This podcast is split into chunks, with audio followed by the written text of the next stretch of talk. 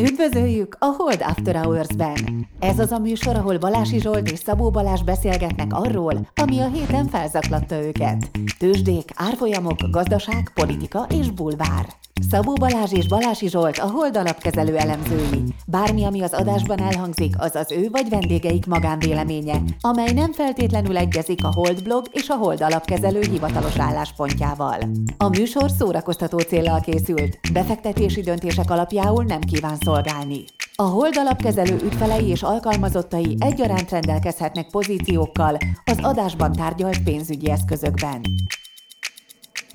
Na hát üdvözlünk mindenkit! Hellosztok! Igen, most csak Dávid van, Balázs nincs, és ez egy kvantitatíve csak, nem kvalitatíve. Az a helyzet, hogy Balázs még kölyök és hajt a titulusokra, úgyhogy CFA tanulmányi szabadságra vonult el, a következő két adásban ő nem lesz, aztán visszatér, úgyhogy Dávid lesz, meg lesz ebben az adásban Radnai Karesz, Kareszel revizionálunk. Megpróbálok, újra neki futak a bitcoin adóbevallásomnak, és az, hogy már az Andersen adótanácsadó teljes firepower mögöttem áll, és még mindig nem fog sikerülni, akkor, akkor az nagyon durva lesz. Meg megpróbáljuk így lépésenként elmondani, hogy hogy kell a bitcoin adóbevallást elkészíteni a neten, és ezzel valószínűleg előléptünk a legközszolgálatibb csatornává, talán a világom. Te figyelj, de most itt a bitcoin adózás majd jobb lesz, hallottad? Hallottam, hogy kevesebbet, hát kurvára örülök tényleg, tehát megnyertem a 9 számjegy összegemet a gagyi magyar pénzben, és akkor majd jövőre fele annyit adózhatnék. Lehet, hogy ezt meg karesszal megdumálom, hogy ezt hogy kell, hogy kell ezt elintézni, csak jövőre adoznék a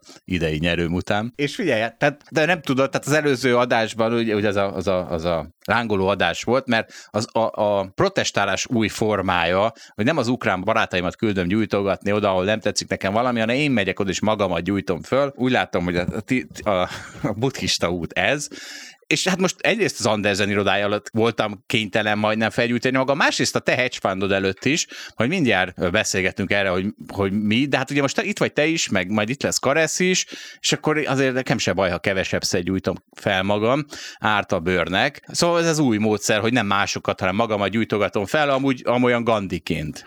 Te de Gandhi az nem nyújtotta fel magát. E, jó, de neki nem kellett a szórakoztatóiparban helytállnia. Viszont lelőtték. Viszont lelőtték. Azt hiszem a felgyújtás az látványosabb. Ma már Gandibnak kell lenni a Gandinál úgy érzem. Bocs, Dávid, még egy nagyon gyors, kicsit technikai jellegű, bár ebbe te is beleszólhatsz, mert ezt időnként ki kell gyomlálnom, cserélődnek a hallgatók, és akkor, és akkor időnként előkerül újra, hogy miért ilyen hosszú a podcast, mit tudom én, hol másfél óra, hol két óra, és azt hiszem, hogy részben változik a hallgatóság, és az újak még nem tudják, hogy ez az önzés csimborasszója. Hölgyeim és uraim, aki rövidebb adást szeretne, az hagyja abba a hallgatását 20 perc múlva. Hát berakhatunk egy rohadt idegesítő jelet, hogy lejárt a 20 perc, és abba kell hagyni, de gondoljon, gondoljan, gondoljanak ezek a hallgatók azokra, akik viszont hosszabbat szeretnének. Az mit csináljon? Hallgassa meg háromszor. Hát az azért ugye nem ugyanaz, lássuk be. És nekik javaslom a YouTube csatornánk használatát. Ott az van, hogy linkesítve van minden ö, alcím, és akkor meg, megpróbálja kiválasztani a számára talán érdekesebb alcímeket, arra ráklikkel, meghallgatja azt a részt, és akkor megteheti, hogy a másfél órából csak 20 percet hallgat meg. Zsolt, ez, ez tök jó ötlet, de hogy nekem mit javasolsz, mert nekem itt kell végigülnem, amíg a hosszú adást ez... felvesszük. Inkább vegyük fel a rövidebbet. Jó, az van, hogy most Dáviddal rövidebbek leszünk. Várjál, Dávid, ezek, mert, még, mert még Balázs TikTokon szocializált ismerőseinek is üzennem kell, mert Balázs is előveszi ezt a baromságot fél évente. Szóval a kedves ismerősök ne csesztessék már azzal Balást, hogy hosszú. Szegény gyerek a PC kultúrában nőtt föl, ő nem meri kimondani, hogy egy egyszerű önzés és butaság rövidebb epizódokat követelni, úgyhogy kimondom én, én már csak magammal akarok jobban lenni, és akkor Dávid, ahogy mondtad, kedvedén rövidebbek leszünk, de az más. Az azért van, mert Dávid meg már nem nagyon tud koncentrálni hosszú ideig, és erre azért nekem is tekintettel kell lennem sajnos. Igen, köszönöm, köszönöm szépen. Nagyon szívesen. Nagyon De egyébként azért nekem van jobb dolgom is, mint itt jó, jó, tehát, Hülyeségekről pofázni. Így van, így van, ezt minden boomer ezt mondaná. De akkor Dávid, figyelj, nem, a sextape projektbe akkor nem veszünk téged be a korodra való tekintettel, ha, már, ha nem haragszol. Na figyelj, itt a korodra való tekintettel magyaráz már nekem, hogy mi a sextape projekt. Nem tudod, hogy mi a sextape projekt, nem vagy otthon a szórakoztatóipar, hát a szórakoztatóipar szerves része a sextape, mint tudod, és a Valással azért egy kicsit óckodunk, hogy ebbe beleugorjunk, de hogyha ha nagyon szeretnél bizonyítani, akkor lehet, hogy akkor lehet, hogy rád bízzuk ezt a projektet. Még nincs igazán gazdája neki. Köszönöm, és akkor itt ilyen szexjeleneteket fel, kell felvenni? Otthon? És kiszivárogtatni véletlenül, tudod? Á, tudod, értem. hogy megy az Aha. Paris Hilton, Kim Kardashian, Dave Portnoy, hát óriási. És ez még ez még bárkit érdekel? Nem tudom, de Dave Portnoy most egyfolytában erről ezzel haknizik, és gondoltam. De hát fölrakhatod NFT-nek, és akkor már, men, akkor már menő. Jó, úgy menő tényleg. És akkor figyelj, Dávid, hogy miért akartam ugye a te hedge felgyűjteni előtt magam, ugye mi történt, beszélgettünk három hete talán, hogy vettem bitcoint, gratuláltál hozzá, és itt szóval sem mondtad, hogy a következő három hétben a bitcoin esik 5%-ot, az éter viszont emelkedik, már nem tudom hol tart, talán 60%-ot, tehát azért megemlíthetted volna, na, hogy érzed? Hát gondoltam azt, hogy diversifikálni kell, azt már megtanultad korábban. E, jó, de... Valami köze van a szakmádhoz, e a diversifikáció fogalmához. Ebben igazad van, de a jó diversifikáció azért az, hogy abba diversifikálok, ami 60%-ot emelkedik. Azt hittem, hogy ezt a megtanultad a szakmánk során, hogy a hozamnak azt tesz jót, ha a diversifikációban mindig az az instrumentum van, ami rohadt sokat emelkedik. Igen, ez, ez, ez most kimaradt nekem. Ez, ez, a, ez a lecke. Ez jó, kimarad. de akkor most magyaráz meg, légy szíves, jó? Tehát úgyis... Biztos hiányoztam a közgázról azon a nap, amikor ezt tanítottam. De azt magyaráz meg, hogy miért nem tudod, hogy itt, hanem hogy miért emelkedik az étel 60%-ot, miközben a bitcoin esik. Ezt magyaráz meg valahogy. Hát figyelj, e- ezekre a kérdésekre szerintem mindig az az őszinte válasz, hogy fogalmam sincs, és akkor ezen túl persze lehet ilyen hülye narratívákat mondani, és akkor mondok most is hülye narratívákat, tehát az egyik az szerintem az, hogy itt a bitcoin digitális arany narratívája az ugye már nagyon erős, és ezt már így mindenki megtanulta, meg tudja, hogy ez így, e, ez benne van a levegőbe, és ennek kapcsán elkezdték globálisan is belenézni abba, hogy de tulajdonképpen ez a kriptovilág mit tud és milyen potenciál rejlik benne. És Hát a következő lépés az az, hogy felfedezzük magunknak az Ethereumot. Az egy kicsit nehezebben elmondható, hogy az tulajdonképpen mit tud, és milyen potenciál van benne, és mi valósítható meg vele. De éppen a bitcoin kapcsán ráterelődött a figyelem erre az egész kriptovilágra, és elkezdték nagyon sokan beleásni magukat ebbe a témakörbe, és talán kiderült az, hogy te úristen, az Ethereum, ami egy ilyen programozható blokklánc, a bitcoin is kicsit programozható, de az Ethereum aztán meg végképp programozható, hogy, hogy abban milyen mik vannak? Tehát, hogy ez itt az értékek internete. Itt mi tudunk küldeni egymásnak mindenféle értéket reprezentáló eszközt, és egyébként üzleti logikákat tudunk okos szerződésekbe foglalni, és hogy e, ebbe így mi minden van benne, azt úgy senki se tudja, de hogy nagyon nagy dolog van benne az egészen biztos, és nagyjából erre reagál az Ethereum úgy általában. De persze akkor vannak ilyen konkrét dolgok, hogy jó, fejlesztik az Ethereumot, és akkor előbb-utóbb majd biztos nem ez a energiapazarló proof of work módon fog működni, hanem, hanem a e, proof of stake módon, és akkor az majd tetszeni fog a, a zöld befektetőknek, vagy van egy ilyen tervezett dolog, hogy hamarosan implementálnak egy ilyen EIP 1559 nevű valamit, mindegy, az Ethereumba, egy javaslatot, ami, ami majd azt fogja csinálni, hogy minden tranzakcióval meg fog semmisíteni valamennyi étert is. Ami azt jelenti, hogy az Ethereumnak a teljes mennyisége az nem növekedni fog, még az is lehet, hogy nem egy felső határa lesz, hanem hosszú távon az ethereumok, vagy az éterek mennyisége az csökkenni fog. Arra figyeljenek hogy hosszú távon elfogy így az ethereum, tehát a, az úgy az értékének jót tesz, de a használhatóságának annyira nem talán. Szerencsére 16 tizedes jegyig van a, az ethereumnak a... a az jó. szóval még, még tud hova fogyni egyelőre, az, az valószínűleg nem fog így egyszer csak elfogyni. De hogy ez lehet, hogy akkor ez egy ilyen szilárdabb pénz, tehát hogy a bitcoinnak ez a fix kínálat jellemzője, ehhez képest kitaláltak valami mást, hogy ja, hát csökkenjen a kínálat valami természetes módon, minden tranzakcióval egy kicsit megsemmisítünk az éterekből. Hát kemény. De hogy ez miért pont most történik, hát nyilván fogalmam sincsen. Igen, itt a narratívák. Ugye egyszerűen megfogalmazva a bitcoinra azt mondjuk, hogy digitális arany, az éter azt mondjuk, hogy digitális olaj, tehát nagyjából ez a különbség, mint amikor a rendes piacon az arany meg az olaj verekszik egymással. Hol ez megy, hol az megy? Igen, és itt a digitális olaj megfogalmazás azért érdekes, mert hogy egyrészt ugye kibányászunk olajat, és ezt eddig is tudta az Ethereum is, hogy új éterek keletkeztek, de most ezzel a EIP 1559-el, amit majd remélhetőleg néhány hónap múlva betesznek az Ethereumba, ezzel már égetjük is az olajat, és nem csak bányásszuk. Hát még olajabb lesz az olaj, az aranyat nem tud égetni. Így van. És nem csak a éter az, ami szárnya, hanem ugye az összes ilyen altcoin, ami shitcoinnak is hívják a szofisztikáltabbak.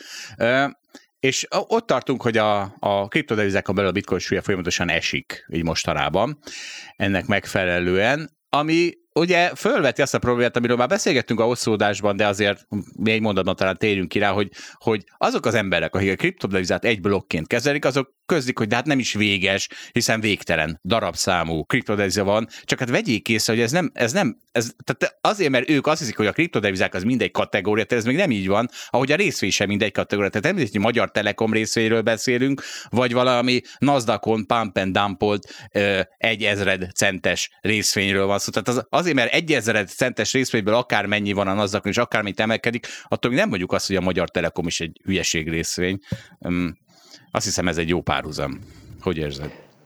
Igen, jó párhuzam, de azért még tulajdonképpen itt lehet, hogy az előbb egy túl pozitív képet festettem, és hozzá kell tenni ugye a negatívat is, hogy azért az egészen biztos, hogy itt egy erős spekulációs buborék is van ezen az egészre ráülve.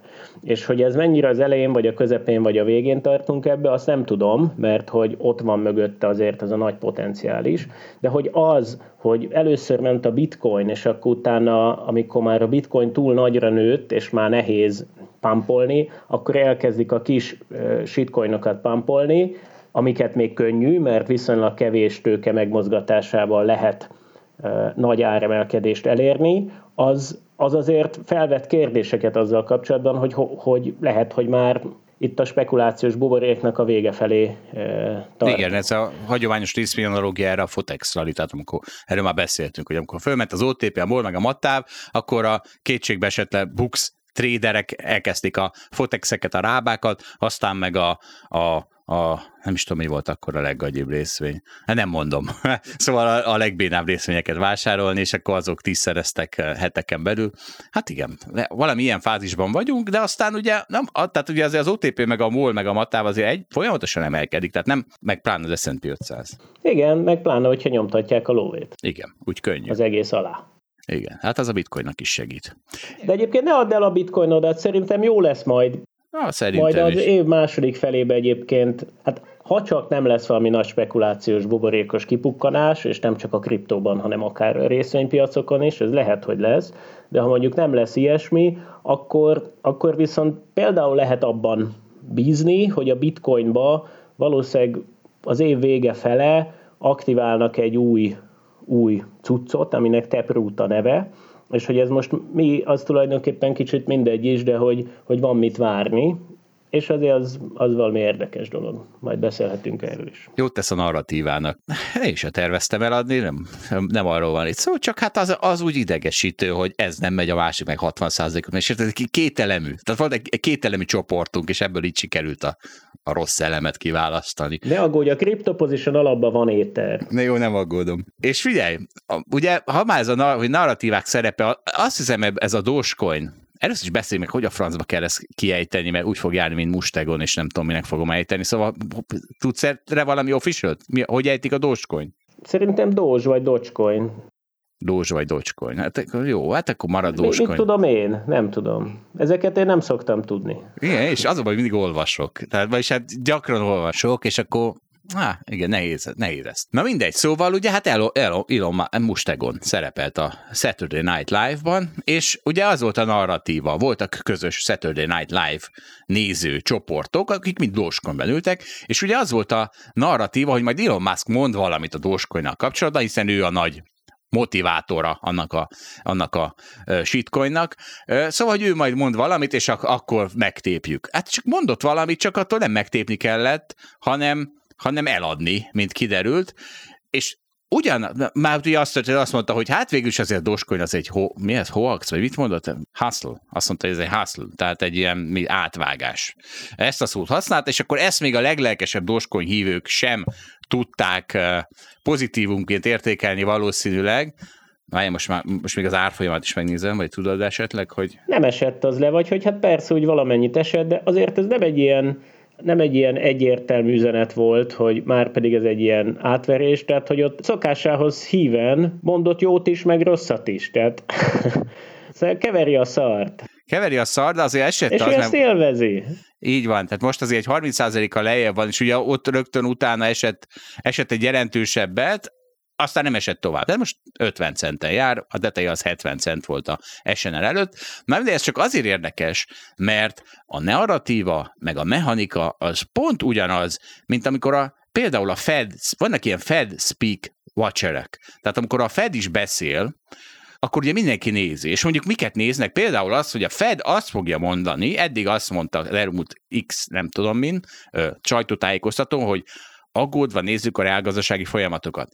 És hogy ezt itt kicserélték az aggódvát arra, hogy szorosan nézzük a reálgazdasági folyamatokat, és akkor azt mondják, hogy úristen, ez egy pozitívum, tehát venni kell a részvénypiacot, mondjuk. Tehát, hogy megy ez az teljesen abszurd ostobaság pont pont mint a Dogecoin árfolyamával és Elon musk kapcsolatban, csak hát a Dogecoinra Elon Musk hatással a dollárra, meg a tőzsdékre, meg a Fed van, de amúgy ugye, az ugyanolyan társas játék. Tehát ugyanaz van, hogy ha hatot dobtál, akkor kétszer léphetsz, ez a szabály, csak itt ugye van egy nagy különbség azért, hogy itt, itt, dinamik, nagyon dinamikusan változnak a szabályok, tehát van az, hogy hatot dobtál, kétszer léphetsz, csak hátrafelé. Tehát, hogy nem bírom, nem. Tehát ezt a Dogecoin Saturday Night Live vacsereket nem bírtam, nem a Fed speak vacserekkel összekötni. Hogy érzed? Szóval, hogy itt szerintem itt ez a vedd meg a plegykát, add el a híreket, vagy tényeket bondás érvényesült, hogy mindenki nagyon várta ezt a Saturday Night Live-ot, és akkor már mindenki jó előre bevásárol Dogecoinból, és akkor utána elmaradt a tűzijáték, mert igazából már mindenki, aki, aki azt gondolta, hogy ez jó lesz, az megvette korábban, tehát nem volt további vételi nyomás, szerintem pusztán ez történt. De egyébként azt azért hozzáteszem, hogy a következő nap viszont bejelentette a SpaceX, hogy, hogy fog egy hold missziót csinálni jövőre, mégpedig amit Dogecoinból fog finanszírozni. Na jó, azért ne, ne legyél már izé. ne legyél már FedSpeak Watcher, tehát azért ez mekkora kamu. És akkor most akkor mi van? Hát én nem vettem meg, vagy adtam el erre a dolgot, vagy a doge de az, hogy, hogy itt a kavarás, meg a szarkeverés megy, és ezen Szerintem ezt puszta szórakozásból csinálják, tehát nem azért, mert hogy itt nagyon mély meggyőződés van a Dogecoin mellett, vagy nagyon nagy ellenőrzés van a Dogecoin mellett, egyszerűen élveznek szerepelni, élvez az Elon Musk twittelni, és élvezi azt, hogy tudja ilyen módon a követőit befolyásolni. De egyébként ez tök vicces, tehát hogy érted, ez az Elon Musknak egy ilyen tök menő, hogy a, az egész ilyen kriptoszférában nagyon-nagyon régóta, ugye az egy mém, hogy to the moon, hogy az árfolyamok azok rakétáznak egészen a holdig, és akkor most azt mondta az Elon Musk, hogy na ő most egy szó szerinti Dogecoin-t elvisz a szó szerinti holdra, és valóban Tényleg, ezt fogja ezt, tenni. Ezt nem is tudtam összerakni. Hát ez már nagyon jártásnak kell lenni a FedSpeak-ben. Már nagyon-nagyon jártásnak. Én már nagyon. ez a mustegon is az. És, és, ennyi, és érted, tehát te tiszta FedSpeak, és engem, ennyi, engem mennyire idegesít, amikor valaki úgy csinál, mint a komoly lenne. Akár FedSpeak watching, mert hogy mi a franc köze van annak, hogy a Fed mit mond most, a, a, ahhoz, hogy a következő években merre megy a gazdaság, vagy bármi. És általában rájöttem, hogy ahogyha valaki ezt tényleg komolyan csinálja, az annak a jele, hogy túl nagy pozíciója van. Bocs, bocs, bocs, ennek engem pont az ellentéte idegesít, amikor valaki úgy tesz, mintha komoly lenne, pedig hát nyilván az egész az, az tök kamu, meg csak poén. Tehát én is ezt mondom. Én is ezt mondom, hogy az idegesít, amikor valaki úgy csinál, mint a komoly lenne. Akár a FedSpeak, akár a Dogecoin, tehát hogy én pont ugyanarról okay, okay, beszélünk. Oké, okay, ja, okay, rendben, csak te a Dogecoinról beszélsz, én pedig arról beszélek, hogy mit tudom én, mi egy alapkezelőbe dolgozunk, amiben úgy teszünk, mint hogyha ez valami marha komoly dolog lenne. Erről beszélek én is, hogy a FedSpeak Watcher azok a, azok a Goldman Sachs-nál ülnek, meg a Hold alapkezelőben, meg a stb. Ja, akkor szuper, akkor bocs, akkor tök egyről beszélünk, igen, e, akkor tök, folytasd. És hogy, és hogy nekem az a gyanúm, hogy akkor figyeli valaki nagyon az ilyen hülyeségeket, ha túl nagy a pozícióját, és nem bírja idegekkel a rövid távú mozgásokat, és ha magamon ezt látom, tehát már azt látom, hogy megnézem, hogy reggel mik a hírek, mert úristen azt fogja a piacot befolyásolni, akkor csökkentek a pozícióimon. Tehát erre jöttem rá, hogyha a, a, a biztos jele annak, hogy túl nagy a pozicionáltságom valamilyen irányba, az, hogy kétségbe esetten nézem a híreket, mert az tiszta hülyeség valójában. De hát ugye, ez, tehát ez, lehet, hogy ez, ez furcsa hangzik, de tehát a, valaki, aki ebből él, gondoljon bele, hogy vajon, vajon Warren Buffett az nézegeti a híreket? Tehát azt nézi, hogy úristen, a Fed most kicserélt egy szót benne, úgyhogy akkor eladok, vagy veszek, hát a francokat. Warren Buffett nem nézegeti a híreket, vagy lehet, hogy nézegeti, de csak azért, mert érdeklődik, biztos, hogy nem azért, hogy a tradingét, vagy a, a adásvételeit befolyásolja. És hát én meg mindenhonnan építkezek. Tehát elveszem Warren Buffett-től, ami Warren Buffettben jó, elveszem a Dogecoin vásárlóktől, ami a Dogecoin vásárlókban jó, és összeépítem a tökéletes algoritmust, amiről majd mindjárt beszélünk. Na és hát most ez az adásunk, ez egy kicsit egy ilyen kicsit társadalmi podcast lesz. Tehát talán egy kicsit kevesebb lesz benne a piac, több lesz benne a társadalom. Nem tudom, ez egy ilyen érdekes, ez az a társadalmi adásunk. Van egy a következő témánk az a, múltkor már beszéltünk róla, az a, a, a címe az volt, hogy hogy korrumpálódott, vagy korruptálódott a science, a tudomány, és a lehető legjobb példával vezetem föl. Ugye sokszor mondom, hogy ez, a, ez az egész járvány meg vírus, ez gyakorlatilag a klímapánik lejátszva egy év alatt, tehát lehetetlen nem látni a folyamatos analógiákat és párhuzamokat a kettő közt.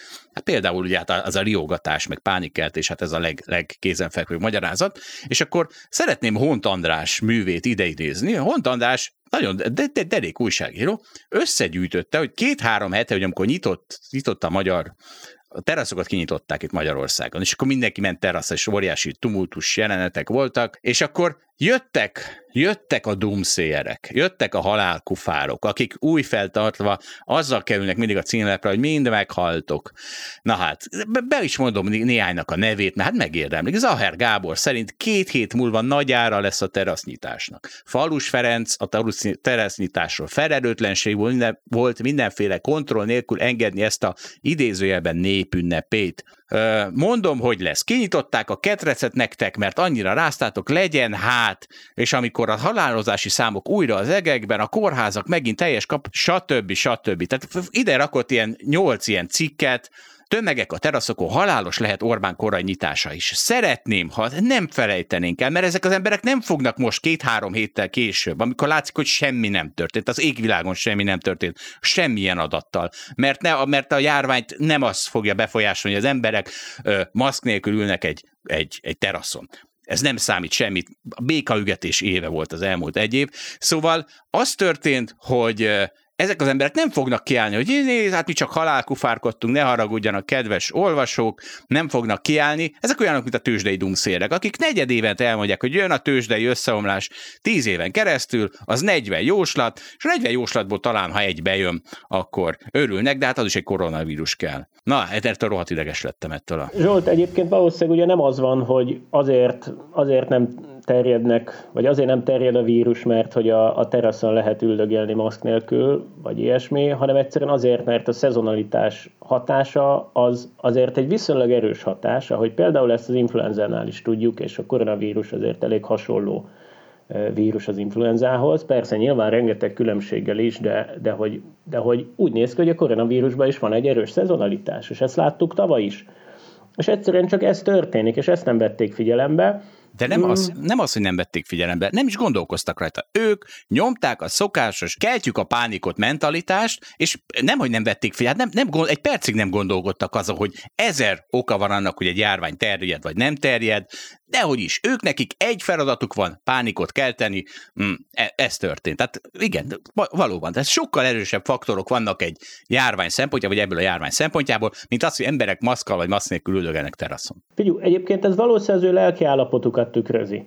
Tehát, mint általában, amit valaki mond, az gyakran az ő saját lelkiállapotát tükrözi, vagy valami furcsa kölcsönhatásban áll azért a világgal, de hogy nagyon erős részben a saját lelkiállapota is benne van. És hogy és hogy hát nyilván az elmúlt hetekben, hónapokban szaridőket éltünk, és, és, és hát ez rányomta a bélyegét ezekre a nyilatkozatokra. Nyilván igazad van a, abban, hogy ezek nem tudományosan megalapozott kijelentések voltak, és ez így nem jó. És még hozzátesszük, hogy de tudományos köntösbe öltöző emberek mondogatják, mert az úgy riasztó. Ugye két orvost említettem név szerint, per pillanat. De, de mindegy. És igen, igen, ez a másik, amit megerősítettél, az a narratívám, hogy ezek az emberek valójában saját életüket féltik, ezért rettegnek annyira, és ezért mondanak ilyen hülyeségeket. Na de, most akkor térjünk rá erre, hogyan korrumpálódott a science, és akkor ugye itt van a kézenfekvő példánk, cikkre, és akkor most, bocs, Dávid, egy kicsit hosszú leszek, mert tehát ezt a két-három bekezdést ezt elmondom belőle, és aztán beszélgetünk róla, mert szerintem ezek rohadt jók. És nem nagyon, tehát nem, ennek a beszélgetésnek itt most nem az lesz a célja, hogy akkor itt meggyőzek bárkit bármiről, hanem hogy gondolkozzanak el azon, amikor azt hallják, hogy ettől kell rettegni, attól kell rettegni, hogy valójában mi történik ott a háttérben. Tehát, hogyha egy kicsit szkeptikus lesz bárki azzal kapcsolatban, amikor valaki kiáll, hogy na most mind meghaltok a teraszon, akkor én már nagyon elégedett leszek. Szóval mondok egy bekezdést, tehát abból indul ki, tehát megalkottak két kategóriát, a science meg a scientism-t. A science az, az a tudomány, amit szeretünk, ami ugye kérdésekre keres tudományos válaszokat. A scientism az az átpolitizált science, és azt mondja, hogy igazából már nem is nagyon van másmilyen, mint átpolitizált science. Egy, egy kézenfekvő oka az, hogy már rengeteg pénz kell ahhoz, hogy, hogy az ember a tudományt üzze, és a rengeteg pénzhez pedig bizony jóban kell lenni valakivel, vagy a állammal, kormányjal, vagy a privát szférával, vagy valakivel, és akkor ahhoz, ahhoz azért nem árt egyfajta ideológiai mm, simulás. Most figyelj, nevezzük el ezt magyarul. Yeah, a scientism. Én jó. javaslom mondjuk a tudományoskodást, de, de persze jó. lehet más ez jó. is. Tudom, ja, ez, igen, és ezt is akartam, hogy a, a, a, tudom, a tudomány az egyik, és, és tudományos, az, az nem jó. Tudományoskodás. Tudományoskodás. Jó, Na, ez nagyon jó lesz. Nagyon jó lesz ez a szó. És azt mondja, hogy ugye az, a tudománynak azért a legalapvetőbb tézise az az, hogy ugye tudást generáljon, de ennek a kulcsa az, hogy meghazudtolható legyen, hogy be lehessen bizonyítani, hogy ez nem igaz, hogy, hogy ki lehessen kezdeni a tudományt ami, amitől ugye éles ellentétben áll a vallással, már ahol ez tilos. Tehát mivel az, a vallás az nem a valóságra épít, ezért ott tilos kikezdeni a, az ottani dogmákat, mert akkor kerülsz a mágiára. Tehát az nem véletlenül féltik annyira szemben a tudományjal. És tehát ugye mi történik a, a science, de most már inkább akkor a tudományoskodás, az ugye odaáll a hatalom mellé. De a hatalomnak ugye mi a, mi a sajátossága? Az, hogy az embereknek elmagyarázza a valóságot, bizonyosságot szolgáljon ebben a bizonytalan világban, azért, hogy könnyen vezethetőek legyenek az emberek. Hát ugye végig ez a politika célja, tehát az, hogy egy országot egyben tartson, de akár a leegyszerűsítés módszerével is, és az, hogy ebben a tudományra támaszkodhasson, ahhoz már a tudományoskodás kell, aminek akkor így sokkal inkább a valláshoz kell hasonlítania. És ebből fakad az, hogy a, science, a tudományban való hit csökken, szól a kórus, hogy óriási a baj, amit akár a klímával kapcsolatban, és akkor őket elnevezünk klímaszkeptikusokat, akár a járványkezeléssel kapcsolatban, és akkor elnevezzük őket járványtagadóknak. Tehát ezekkel kapcsolatban ugye fölmerül, tehát verbálisan is kifejezik, akkor ők nem engedelmeskednek a tudománynak, valójában a tudományosságnak. Tehát egy mondatban, hogy talán úgy érthetőbb lesz, a tudományból, amiről be lehet bizonyítani, hogy nincs igaza, tudományoskodás lett, amiről nem szabad bebizonyítani, hiszen nem az a célja, hogy a valóságot tárja föl, hanem az, hogy politizáljunk általa. És azt mondja a cikk szerzője, hogyha ez nagyon középkorian hangzik, ez a nyelvezet, hát akkor talán el kéne gondolkozni azzal, hogy jól van ez így, és akkor, és akkor ugye a Barró Lászlóval beszélgettünk a előző adásban, és amikor ő semmi kivetni valót nem látott azon, hogy igen, pont másfél fok az, amit még lehet, már a két fokot se nagyon, és, és tudjuk, hogy ez egy 80 év múlva be, be, bekövetkező másfél fok, a világ talán legkomplexebb jelenség, amivel kapcsolatban szinte semmit nem. Ez nem igaz, hogy tudjuk, hogy mi lesz a következő 80 évben a, a, a klímával kapcsolatban, és ő mégis ezt ennyire dogmaként elfogadja, egy ilyen rendkívül művet és rendkívül értelmes ember, na akkor nagyon aggódom, hogy ez a scientism, ez már nagyon beette magát ö, ö, mindenhova.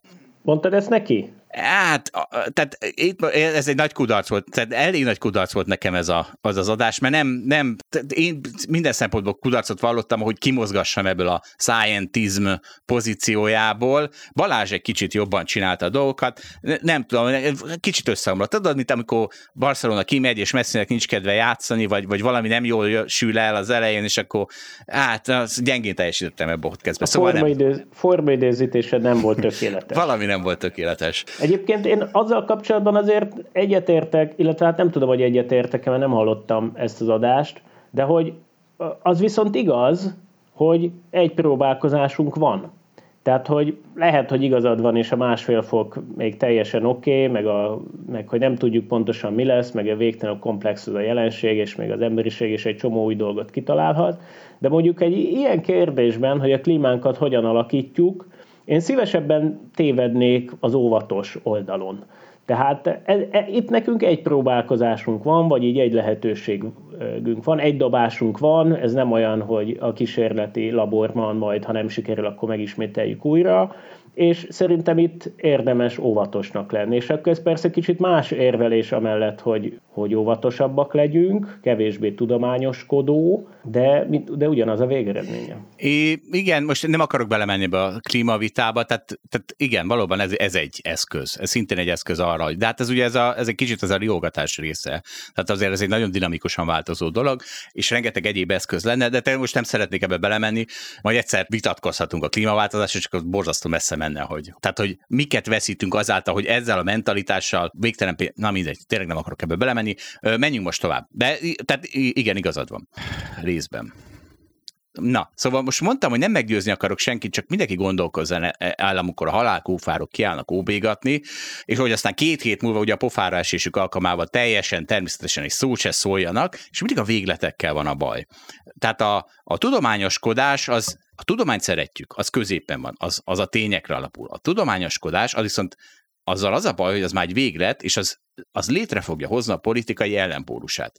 Tehát amikor pánikkampány, meg politikai kampány lesz akár a klímaváltozásból, akár a vírusból, akár a migrációból, akkor ennek az az eredménye, hogy amikor tényleg szüksége lenne rájuk, és ez mondjuk most a vírus esetén az oltás. Tehát amikor tényleg szükség lenne arra, hogy a tudomány, a tényleg a tudomány, nem a tudományoskodás, az elhitesse az emberekkel, hogy az oltás az egy borzasztó hasznos dolog, akkor már eljátszották a hitelüket. Érted? Tehát ez a probléma ezzel, hogy elmész a véglet, és megpróbálom beszaratni őket, és ezért aztán tudományoskodást csinálok, mert így aztán egy csomó olyan problémára, ami borzasztó nagy probléma a, a társadalomban, és az lehet a gender, tehát a, a női egyenlőség vagy egyenlőtlenség, a migráció, a klíma, ahol mindenhol szükség lenne józan lépésekre, de ehelyett a pánikkeltés ment, így a társadalom fele már nem lesz partner. És ezt ugye mi, ezt mindannyian látjuk. Tehát látjuk azt, hogy a klímaváltozással kapcsolatban nagyon szkeptikus a, a társadalom egyik fele, migrációval, nők egy, mindennel kapcsolatban,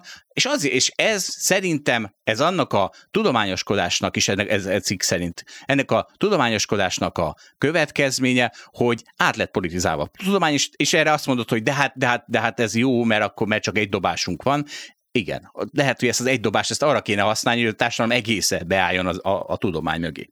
És akkor most jön a legerősebb bekezdés. A jelen talán egyik legkarakteresebb feature-je, ezt biztos így mondják magyarul, bárki számára, aki, aki eléggé követi a politikáját, az az, hogy egyre inkább pánikkeltésen keresztül próbálják irányítani tömeget.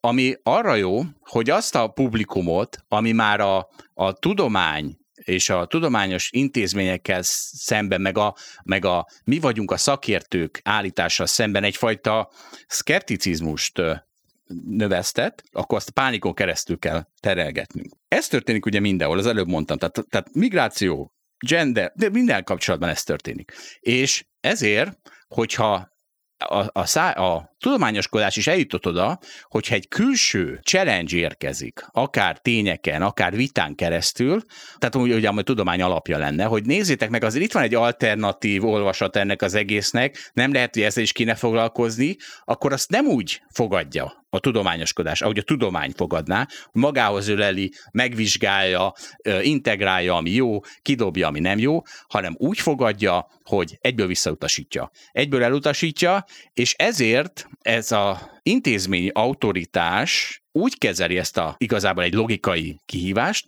hogy morális konfliktussá degradálja, jó és rossz emberek közt, és akkor azt fogja mondani, hogy mi a jó emberek azt mondjuk, hogy hordjál maszkot, és este nyolc után maradj otthon, és aki nem ezt mondja, az a rossz ember. És, a, és, és akkor megint oda jutottunk, hogy ez a tudományoskodás, ez valójában mennyire árt annak, hogy hosszú távon akár még a klímaváltozást is kezeljük. Zsolt, hogy sok szempontból igazad van, de hogy az, hogy hogy a tudomány és politika az nem független egymástól, azért az nem egy új dolog, sőt, ez egy nagyon-nagyon-nagyon régi dolog.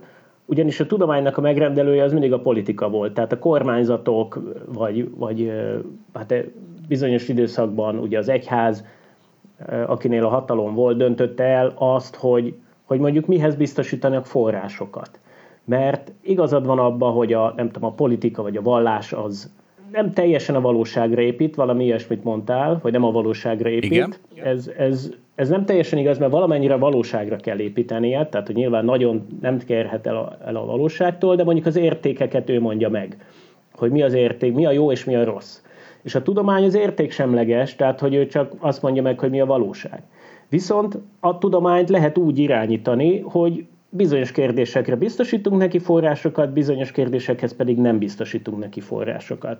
És akkor, nem tudom, a középkorba rengeteget fejlődött mondjuk a, nem tudom, a tengerészeti tudományok, a haditudományok, tüzérségi felfedezések, aztán a, jöttek a földrajzi felfedezések, ezek mind-mind politikai megrendelésre készült, vagy politikai célzatú finanszírozásból eredő fejlődése a tudománynak, és, és hát millió példát lehet mondani még, tehát hogy a második világháborúból következett a radar, a hidegháborúból következett a holdutazás, és az ehhez köthető rengeteg felfedezés, tehát hogy a politika az megrendelője a tudománynak. És éppen ezért nem független tőle, mert ő mondja meg, hogy mi az, ami kibontakozhat, és mi az, ami nem. Nyilván nem tökéletes ez a e, tudnak politikától függetlenül is tudományos eredmények születni, de azért erős ráátása van. Egyébként Hararit érdemes például ebben a témában olvasni.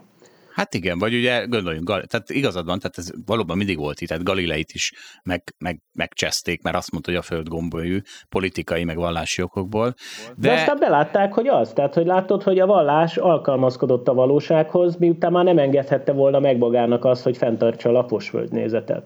És vannak olyan vallások, amik egyébként nem alkalmazkodnak ehhez, és ott megáll a fejlődés, és, és kihalnak, vagy nagyon a peremre szorulnak, tehát, hogy azért van mégis valamifajta kapcsolatuk a valósággal. Értem, de azért pár száz évig még azért megégették azt, aki azt mondta, hogy a föld gömbölyű. Tehát azért nem, tehát én nekem nem nagy öröm, hogy 400 év múlva belátjuk, hogy a, a hát a klímaváltozást sokkal egyszerűbben is lehetett volna kezelni. És, és tehát igen, tehát mindig is így volt, de azért vannak, tehát igen, és vannak olyan területei a tudománynak, mondjuk a fermat sejtés, abban azt hiszem, abban nem szól bele a politika, a klímaváltozás, abban meg beleszól a politika. A tudománynak is van elitje, és vannak vezetői, akik szintén emberek, és van valami fajta világképük arról, hogy mi a tudomány és mi a tudományos, és ki fognak vetni esetleg olyan területeket, amiket ők nem tartanak tudománynak, de később kiderül, hogy az mégiscsak tudomány. Tehát, hogy erről is millió-millió példa van a, a történelemből. De most azt mondtad el, hogy ahogy a tudomány működik, nem? Tehát, hogy a tudomány hát azt mondtam el, igen, hogy a, egyrészt a tudomány megrendelője a politika, tehát ez egy hatás, ami miatt a, a tudomány külső hatás alatt áll, ami nem feltétlenül csak az ilyen elefántorony értelmű tudományosság, és hogy maga a tudomány művelői is emberek, esendő emberek, akik tévedhetnek, és ez is azt idézi elő, hogy, hogy a tudomány az nem az elefant, elefánt beli tudományosságot követi minden tekintetben. Igen, csak ugye tehát az, az van, hogy tehát ez a tévedést, ezt nagyon szívesen elfogadom, hiszen tényleg ez a tudomány egy szerves része, amikor egyszerűen csak mit elszámoltak valamit, vagy valamit nem vettek figyelembe, akkor minden rendben. De amikor politikai okokból, meg vallási okokból kötelező elkövetni a tévedést, na attól leszek ideges. Ez, a, ez az én defektem. Ne légy nagyon ideges, Zsolt. Közepesen ideges. Mindenről, hogy a tudománynak az elitje az valamelyest meghatározza azt, hogy mi az, hogy tudomány, és néha téved. Nekem eszembe jutott az, hogy tulajdonképpen a holdalapkezelőbe, ami ugye egy ilyen szakmai csúcsműhely, és nagyon okos emberek élnek ott, azok valahogy nem akarják észrevenni azt, hogy, hogy a mi szakmánkban az alkalmazandó módszerek között az algoritmusoknak milyen elképesztő ereje van, és hogy nekünk mennyire eszenciálisan fontos lenne ebbe az irányba mozdulni. És azért, mert hogy ők ezt így, ezt így hát nem értik, meg ellentétes a dogmáikkal, és úgy gondolják, hogy ez tulajdonképpen hülyeség, vagy lehet, hogy nem is hülyeség, csak hogy hát nincs meg ez a, ez a skill, és, és inkább akkor ebbe az irányba mi nem lépünk. És nekem nagyon-nagyon erős meggyőződésem, hogy ez tévedés, és hogy nagyon-nagyon fontos lenne, hogy egy ilyen jellegű szervezet, mint a Hold alapkezelő, az lépegessen ebbe az irányba. És nem feltétlenül arról beszélek itt, hogy, hogy szuper, nem tudom, trading algoritmusokat kell csinálni, hanem arról beszélek, hogy a portfólió kezelő, portfólió kezelő csapatba kell lennie IT szakembernek, vagy adatbányásznak, akik egyrészt a befektetési döntéshozatal tudják segíteni, másrészt akár csak egy szimpla ilyen execution témában lépnénk előre, hogy, hogy hát talán szakadjunk már attól, hogy telefonon felhívunk ilyen broker céget, és akkor valami brokerrel beszélgetünk, hogy te figyelj, vegyél, vegyél, már, vegyél már konténerhajót 410 ér. És akkor mi, mi, hogy 710 ér? Nem, nem, nem, 410 ér. És hogy akkor ilyen jellegű párbeszédek zajlanak le telefonon, aztán a broker odaül a, a komputer elé, és elkezdi bepötyögni a megbízásokat, szóval, hogy, hogy ettől szakadjunk már el, és akkor a végrehajtást akár lehetne egy algoritmusra bízni. És hogy ez, ez nekem nagyon hiányzik a holdalapkezelőből, ez, ez a fajta irányultság. De be, belátom, hogy én elfogult vagyok, tehát kétségtelen. Igen, de ebből parázs vita támadt így a, a oldalapkezelőben, és, és hasonlóan parázs vita, mint a, például a kriptodevizákból is van. Tehát, hogy valóban, tehát ezt a, én is sokszor érzem, hogy nagyon, nehe, nagyon nehezen, tehát még a oldalapkezelőben is, eh, ahol azért a ráció az dúl, nagyon nehezen jönnek be ezek az új dolgok, és de hát, de hát ugye még Charlie Munger, meg Warren Buffett se jutott el ide, arról már korábban van szó, tehát ők is a rációnak szentelték az életüket, de a bitcoin még zsigerből gyűlölik, tehát, hogy igen, nagyon nagyon nehéz ez, a, ez az egész, és és, és én is szoktam érezni ezt gyakran a cégben, tehát ha olyasmi, olyasmiket föl, fölvetek, hogy, hogy, hogy hát az infláció az nem is biztos, hogy úgy lesz, mint ahogy a 20. században mindig volt, vagy hogy ez az MMT kapcsán is hogy azért mégis el kéne gondolkodni, hogy hát lehet, ha ez működnek ezek a dolgok, akkor azért van egy ilyen nagy zsigeri ellenállás, és valóban az algókkal kapcsolatban is ilyesmit láttam, és ugye kicsit arra van lefordítva az algó, az valóban erre a tradingre. És a trading az egy nagyon érdekes, hogy az algó szerepe a tradingben, az egy, az egy rohadt érdekes dolog. Ugye az, az nem más, mint, a, mint úgy hívjuk mesterséges intelligenciának. A mesterséges intelligenciát, amiből van, tehát az, az a szűk, narrow AI, így hívják, mondjuk a legegyszerűbb az a sakkozógép. Tehát a sakkozógép agyonveri már az embert sakkozásban, de az egy szűk AI, az csak sakkozni tud. Ha megkéred, hogy jó, de főzöm mellé kávét is, hát akkor, akkor, akkor, akkor már megint az ember nyer. És pedig hát ez egy milyen egyszerű. Az önvezetés a legegyszerűbb. Tehát az önvezetés, a vezetés, hát az egy, az egy iszonyatosan egyszerű dolog. Tehát én, én, engem rendkívül frusztrál a vezetés, mert az intellektusom egy százalékát, ha lefoglalja, de az időm száz százalékát. És aztán az történik, hogy hogy meg még a családom is idegesít a kocsiban, és akkor berakom a podcastet, akkor megjön a feleségem, hogy de miért nem vele beszélgetek inkább. Szóval ez a, a világ legnagyobb frusztráció az autóvezetés, azért, mert intellektuálisan borzasztó egyszerű feladat, de az AI mégsem tudja megcsinálni, mert csak Nero ai vannak. És ha visszatérünk az algoritmusokhoz, hát az egy borzasztó Nero AI. Mondjuk a technikai jellemzés az is egy Nero AI, az, meg, az az, amit aztán tényleg teljesen le lehetne programozni, de nem fog működni. Gondolom, mert beegyetértünk. Szerinted működik a technikai jellemzés? És ha algoritmusok csinálják, működik? Szerintem önmagában az ilyen szemmel verős technikai elemzés az nagyon korlátozott módon Pontosan. tud működni. És ugye ennek sok oka van, például az, De hogy... Zsolt, akkor... Zsolt, bocs, itt azért másról is beszélek, tehát az, tudom, hogy, hogy tudom. AI az az valami fajta mesterséges intelligencia, amikor mondjuk egy neurális hálónak adsz egy csomó adatot, és az felfedez benne valami fajta szabályszerűséget, amit igazából mi magunk emberek nem értünk, de az AI mégis felfedezi, nem is tudjuk, hogy mit fedezett fel, és akkor onnantól kezdve döntéseket hoz. És most, álljál, most, most az algót hívtad AI-nak te is, ugye? Jól értem. Te, nem, te hívtad, te hívtad Én az hívtam, algót, de most te azonosítottad, nem?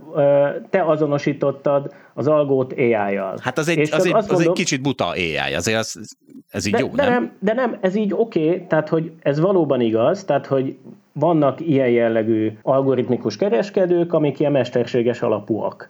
De hogy azért ez nem feltétlenül csak ez, hanem például csak egy valami fajta szabálykövető döntéshozás, az ugyanúgy lehet egy algoritmikus kereskedés, ahol magát a szabályt, vagy annak a kimunkálása, abba emberi logika van bele, téve, de onnantól nyilván a, a, a, a számítógép az segít abba, hogy megtaláljuk azon belül is az optimális beállításokat, és akkor egyrészt ez részben ezért jó, mert hogy tudunk valami fajta emberi logikát még ügyesebben optimalizálni, részben pedig azért jó, mert ki tudjuk venni az emberi ilyen érzelmeket abból, hogy a befektetési döntéseket mikor és hogyan hozzuk meg.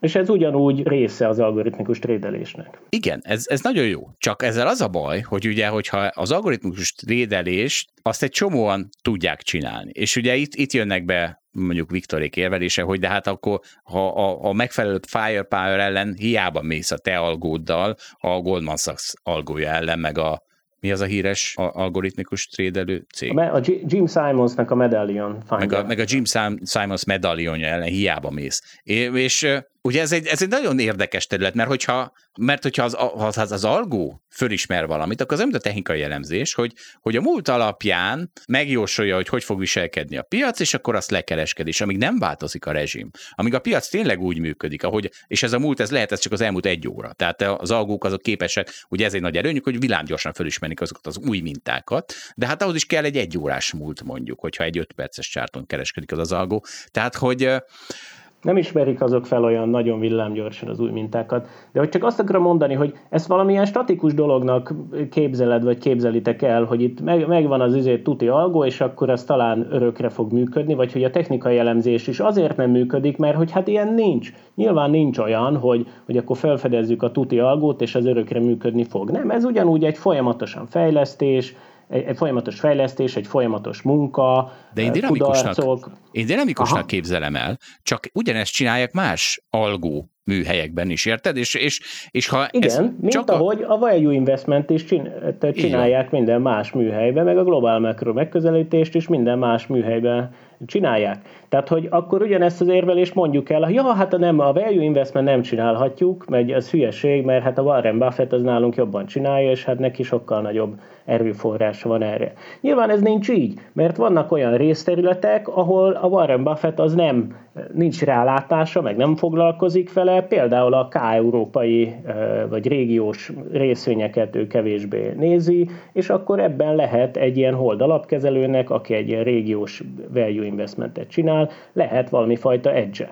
És ilyen jellegű területek rengeteg van a, az algókereskedésben is. Tehát, hogy igenis van egy csomó olyan kis terület, ahol keresnie valója van algó csapatoknak.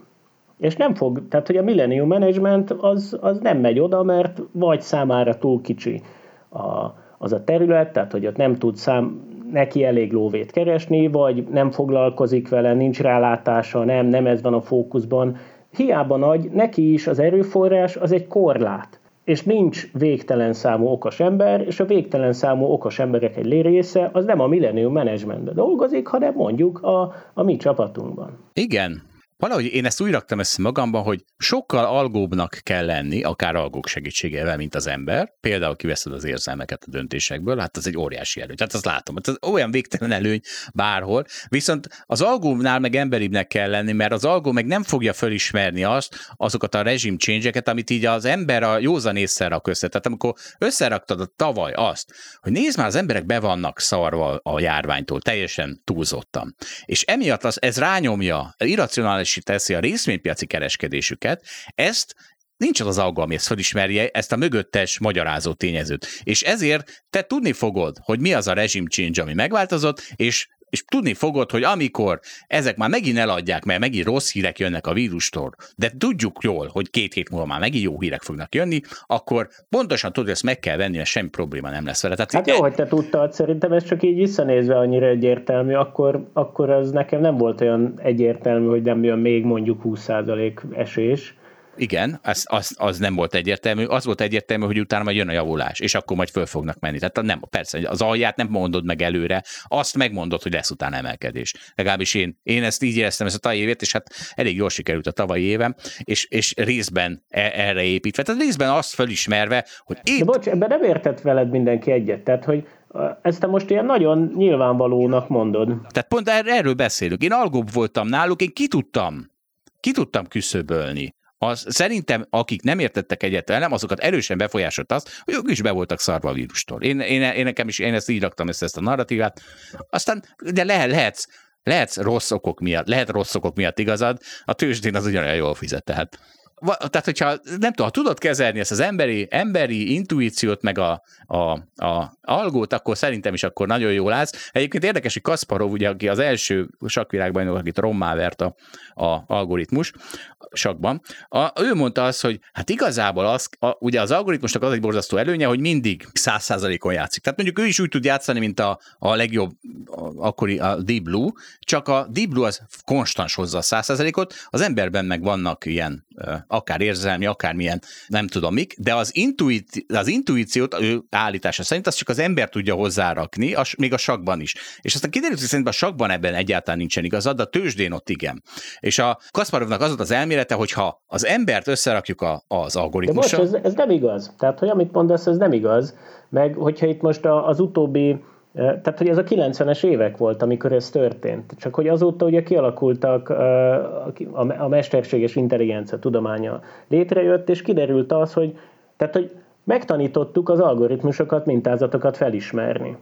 És erről beszéltem az előbb egy kicsit. Igen. És mondjuk a Go játékban, amire azt mondták, hogy na hát azt aztán az algó soha nem fogja megverni az embert, mert hogy abban sokkal több lehetőség van, mint a sakba, és azt nem fogja tudni az algoritmus végigszámolni.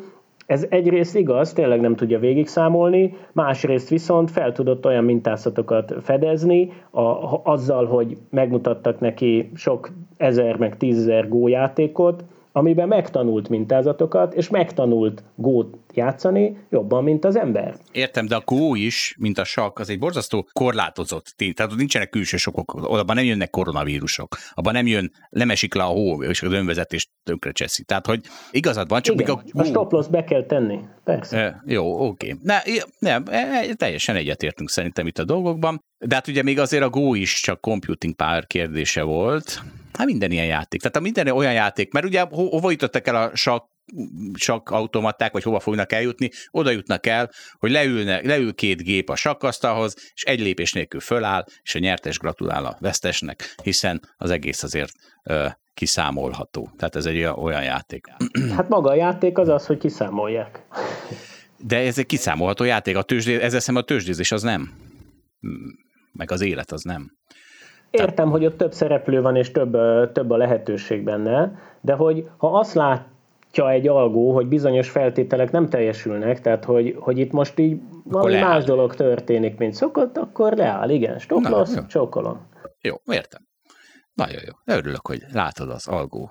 Na, izét. és akkor egyébként csak azt elmondanám, hogy van mondjuk egy másik sikeres hedge fund, csak itt említetted a Gene Simonsnak a Medallion alapját, és van egy másik sikeres hedge fund, aminek az a neve, hogy Millennium Management, ami, ami egy ilyen decentralizált hedge fund, van mondjuk, mit tudom, 50 milliárd dollárunk kezelt vagyonuk, és nekik az a működési modelljük, hogy nem az van, hogy van egy ilyen core csapat, ami aztán meghozza a, a mindenféle befektetési döntést, hanem ők folyamatosan ilyen kis portfólió kezelő csapatokat keresnek, és mondjuk 250 csapat dolgozik nekik. Van 250 kis portfólió kezelő csapat, nyilván mindegyiknek van egy nagyon speciális fókusza, ők ezeket globálisan gondolom van valami hatékony mechanizmusuk arra, hogy ezeket a csapatokat így fel tudják kutatni, és meg tudják keresni, és jó ajánlatot tudnak nekik tenni. És utána ezek a csapatok mindegyik kap egy kis szeletet a tőkéből, és azt kezelheti. És minden évben értékelik az összes csapat munkáját, és akkor kirúgják a nem tudom, a legrosszabb 50 csapatot, és felvesznek 50 új csapatot. Csak mondom, hogy ez az egész azt támasztja alá, hogy itt bizony van egy csomó ilyen kis speciális terület, ahol kis csapatok hatékonyan tudnak valami fajta értéket teremteni, hatékonyan hatékony meglátásaik vannak, ami a Jim Simonséknak nincsen. És nekem az az állításom, hogy a mi csapatunk pontosan tud egy ilyen kis egyet, vagy vannak ilyen kis edgeink, amiket mi tudunk, és... Próbáljuk meg algóval optimalizálni.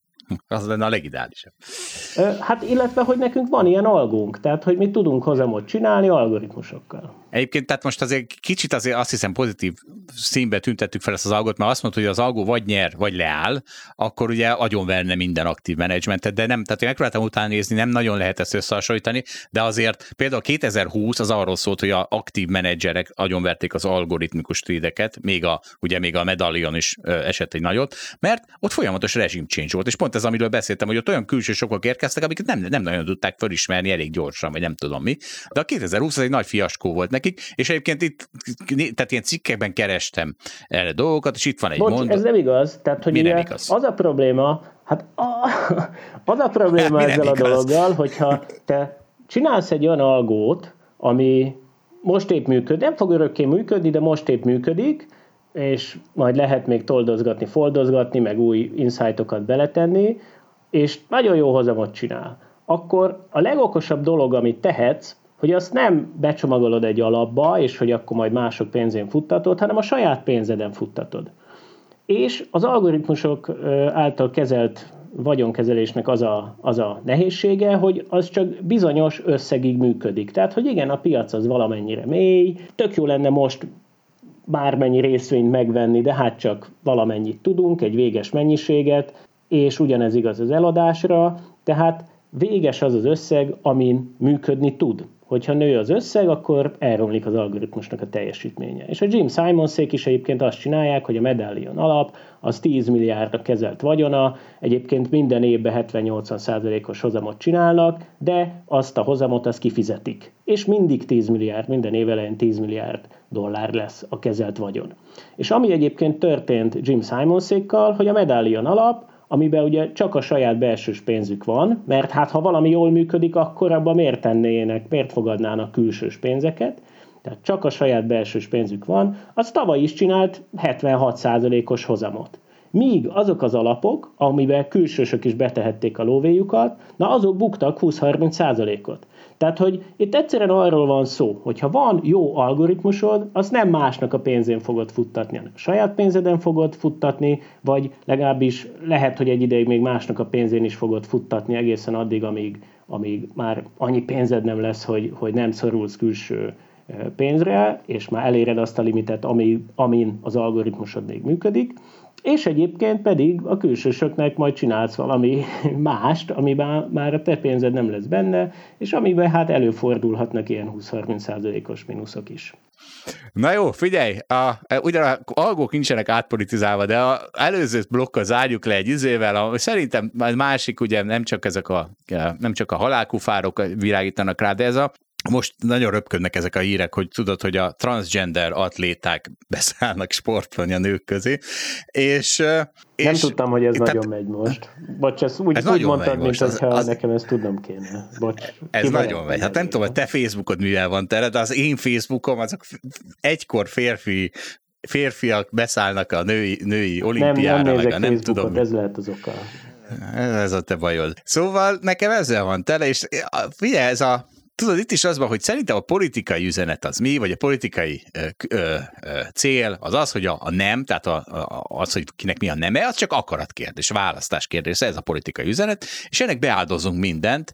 Ö, Hát azt is, hogy ugye szegény súlyemelő, aki női súlyemelő, aki nem fog kijutni az olimpiára, mert hát egy férfi súlyemelő, aki életében nem emelt súlyt, de csak azáltal, hogy férfi és nehéz, ezáltal befér az olimpiára, kiszorítja. És igazából nem a sportolókat sajnálom, mert hát ők ugye az én adó forintjaiból űzik a saját hobbiukat, ez teljesen abszurd dolog, de sokkal inkább az, hogy megint kussolni kell, és itt van, ez egy Reuters cikk, tehát nem a, nem a nem a valami alt-right, nem tudom mitől idézek. Most a Reuters-től fogok idézni. Azt mondja a, a már visszavonult, mert csak ő mer megszólalni, a már visszavonult női súlyemelő, hogy hát, hát az van, hogy itt minden női súlyemelő föl van háborodva, hogy most egy nem tudom még, nem tudom hány éve még férfi, 43 éves sürge be akar szállni az olimpiára, de de nem szabad felszólalnunk ellene. Tehát ez a kussoltatás van politikai okokból, na, akkor én ezzel lezártam ezt az átpolitizált világ. De lehet, hogy nem zártam le, mert még jön. De szóval ezt a részletet. Nagyon érdekes, hát én most megint voltam táncolni, és ezzel nem is kell táncolni, mert a Facebookon vannak ugye, vannak, akik szoktak lenni ilyen rock and roll táborok, öreg amerikai autókkal, meg stb. És, és az van, hogy egy ilyen két buborékban állok. Van a derék, intellektuális holdalapkezelő buborék, ők, ők rettegik kegyetlenül a vírust, és ezért aztán ölni tudnának azért, hogy vakcinát kapjanak. Van a másik buborék, a rock'n'roll. Hát ők, ők, ők nem az intellektuális buborékhoz tartoznak. Ott viszont azért hajlandóak sokan ölni, hogyha én fölvettem, mert ugye az a problémájuk, hogy most így, hogy csak mindenhez védettségi igazolvány kell, amit az oltásra kapsz meg, így ők nem mehetnek a táborba, és a, a, az együttesek fele ilyen, a szervező ilyen, és akkor nem lesz tábor, mondják ők. És akkor odaírnám, hogy gyerekek, mi lenne, beoltanátok magatokat? Na, ők ezért tudnának ölni, és nagyon vicces ezt a két két tábort így látni egymással szem, nem szemben, mert hát én vagyok csak gyakorlatilag itt a villámhárító a kettő közt, de nagyon vicces ez, hogy hogy, hogy tudja mindig a, a, Hát mondjuk úgy, hogy a kevésbé intellektuális tábor összegyűjteni ezeket a teljesen hülyeségeket, bár most azért szerintem az intellektuális tábor is összegyűjtött ilyen hülyeségeket. Jó, de szerintem nagyon jó, hogy többféle világban mozogsz. Tehát, hogy ez így nagyon fontos, és ez tágítja a világképedet, és jobban meg is érted a világot. Hát igen, hasznosnak hasznos, azt én is látom. Meg hát gyűjtöm az impulzusokat, és beszéltek róla a podcastben. Úgyhogy... Én is így vagyok egyébként, az ilyen value investoros emberekkel vagyok együtt, meg az ilyen teches vagyok együtt nagyon-nagyon érdekes világképek vannak az egyik meg a másik oldalon. Ó, igen, furcsa egy világ ez. És van egy molekuláris biológus, virológus, mikrobiológus szakorvos hallgatónk. Nem mondjuk be a nevét, mert csak annak mondjuk be, aki explicit odaírja, hogy mondjuk be a nevét. Nem akarok én börtönbe menni, mert bemondtam valakinek a nevét. Mit tudom én, mi van ebben a durva világban, és jelenleg Németországban dolgozik, de tanított mikrobiológiát a Semmelweisen is. Na most, mindjárt foglalkozunk a levelével, de számomra a legmelengetőbb része a levelének, az, hogy hát jó, egy kicsit Dávidot talán összeesküvés elméletet súroló baromságozta, de hozzátette azt mondta, hogy sorry még egyszer, de a példátokat véve tetszik, hogy nem kell csomagolnom, lakkoznom és körmön fonnom a mondandómat. Így van, mi felszabadítunk embereket, nyugodtan mindenki mondja el a véleményét, nem kell becsomagolni, illetve azért körmön fonni azt én szoktam, de azt szórakoztató célral, de soha nem azért, hogy nehogy megbántsak valakit. Na, szóval nagyon örültünk ennek a levelnek. Hát ugye ő, ő azt írta, hogy amikor én itt arról beszélek, hogy parázom attól, hogy itt az mRNS technológia val feltaláltuk a sejtprogramozást, akkor, akkor én valamiféle hülyeséget mondok, vagy legalábbis nincs oka, nincs különösebb oka az én félelmemnek. Tehát, hogy az én félelmem az valami ilyesmire alapozódik, és megint hozzátéve, hogy nem vagyok oltás ellenes, meg szerintem a Pfizer az jó, meg engem is Pfizerrel oltottak, és nem véletlen, hogy ezt kértem. Tehát, hogy elhiszem, hogy a Pfizerbe valami olyan mRNS tettek, ami, ami arra való, hogy, hogy hatékony védelmet meg hatékony immunválaszt válasz, alakítson ki az én testembe. Csak arról beszélek, hogy ez kb. olyan, mint a 3D nyomtató, hogy nem, az mRNS beleteszik a, a sejtjeimbe, és a sejtjeim azok elkezdenek valami fajta fehérjét gyártani, és aztán persze az immunválasz erre a fehérjére e, irányul, de ez most mindegy, hanem csak azt a hasonlatot akartam itt mondani, hogy ez olyan, mint hogy van egy 3D nyomtató, és amilyen kódot egyébként beadunk ennek a 3D program, vagy 3D nyomtatónak, amilyen programot neki beadunk, ő azt ki fogja nyomtatni. És hogy ilyen nagyon szuper dolgokat lehet nyomtatni, de közben lehet fegyvert is nyomtatni a 3D nyomtatón, és akkor onnantól kezdve tulajdonképpen mindenféle fegyver, export, az tilalom, az teljesen felesleges lesz, hiszen elég 3D nyomtatót vinni a háborús övezetekbe, meg azt a programot, ami egyébként arra ráveszi a 3D nyomtatót, hogy fegyvereket e, nyomtasson. És hogy az én parám így arra irányult, hogy úristen, most megint feltaláltunk még egy olyan technológiát, ami, ami, ami, amivel valami fajta beláthatatlan dolgokat e, tudunk majd kezdeni. Nem tudom, hogy ez úgy micsoda, de hogy már van elég az emberiség birtokában ilyenből, és hogy minek legyen még egy. De belátom meg... De a Pfizer nem ezt csinálta. A Pfizer jót csinált. A Pfizer jót csinált, persze, tehát hogy abban, abban nincs vita. Én, én nem, nem ezért nem, nem erre vonatkozott a parám. Nem ezért aggódsz. De és ezt, ezt lehet, hogy sokszor el kell majd még mondanod, mert mindenki, mindenki be, beleívódott. Ez a Dávid, ez valami, valami, valami gyanús nekem. Az a baj, nem a izék. A rock and roll, barát, rock and roll, rock and roll táborban lennének barátaid. Hú, ez a Dávid, ennek valami nem tetszik a vakcinával Na figyelj, okay, de hogy itt a molekuláris dolgot. biológus hallgatónk azok megnyugtató, vagy ő visz, valamennyire megnyugtatott engem azzal kapcsolatban, hogy tulajdonképpen már leírták 50 éve a DNS szabásvarrás alapjait, és hogy tulajdonképpen azóta már tudunk sejtet programozni, aztán mégse jött el az Armageddon, és, és hogy egyébként ezt nem is olyan könnyű csinálni, mert egyrészt a, a sejt, sejt az nem hagyja, hogy bármelyik program lefusson rajta, másrészt pedig, hogyha úgy érzékeli, hogy valami furcsa történik, valami nem oké dolog történik ott benne, akkor egyszerűen szimplán öngyilkos lesz, és elpusztítja saját magát, tehát hogy ilyen védelmi mechanizmusok vannak beépítve.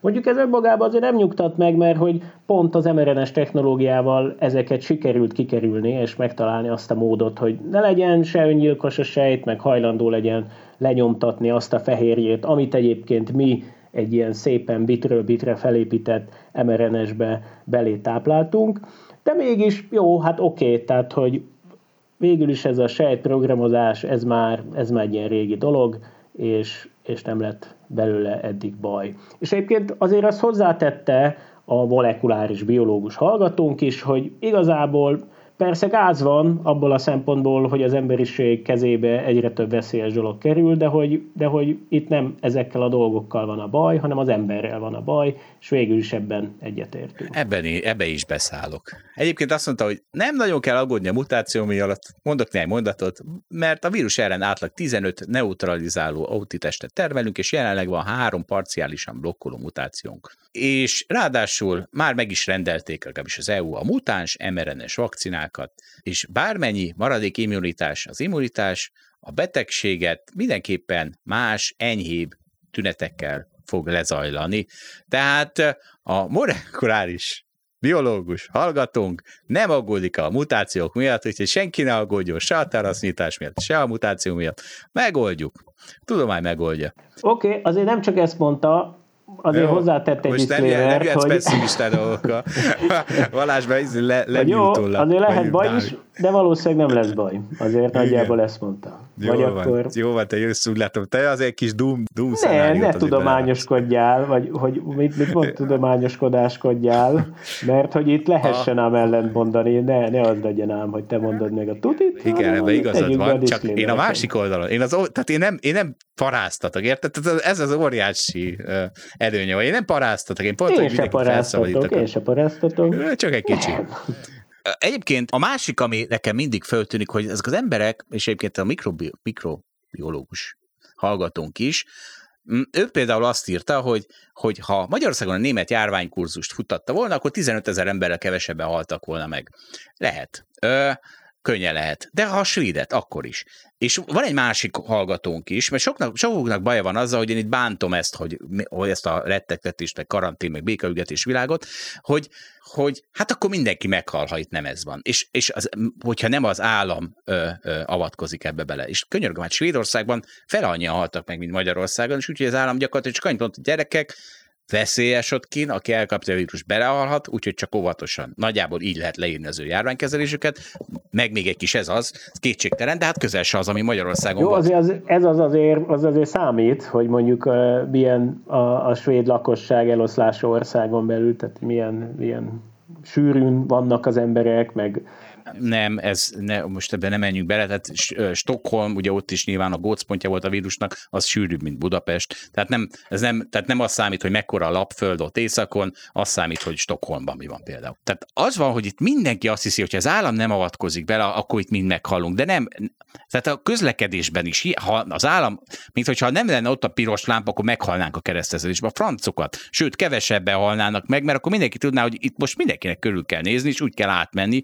Tehát, hogy ez, ez, ez nekem egy nagy, nagy bánatom. Itt az emberek azt hiszik, hogy ha valamiben az állam bele szól, akkor az csak úgy lehet megoldani, hogy az állam szóljon bele. A színház is ilyen, mint hogyha a színházi világ összeomlana, ha nem lenne állami támogatás, vagy a futball állami támogatás nélkül összeomlana. A francokat, hát minden van, minden van állami támogatás, meg állami szervezés nélkül. Van nekem swing táncom, amatőr swing táncom, amatőr foci is van állami támogatás nélkül.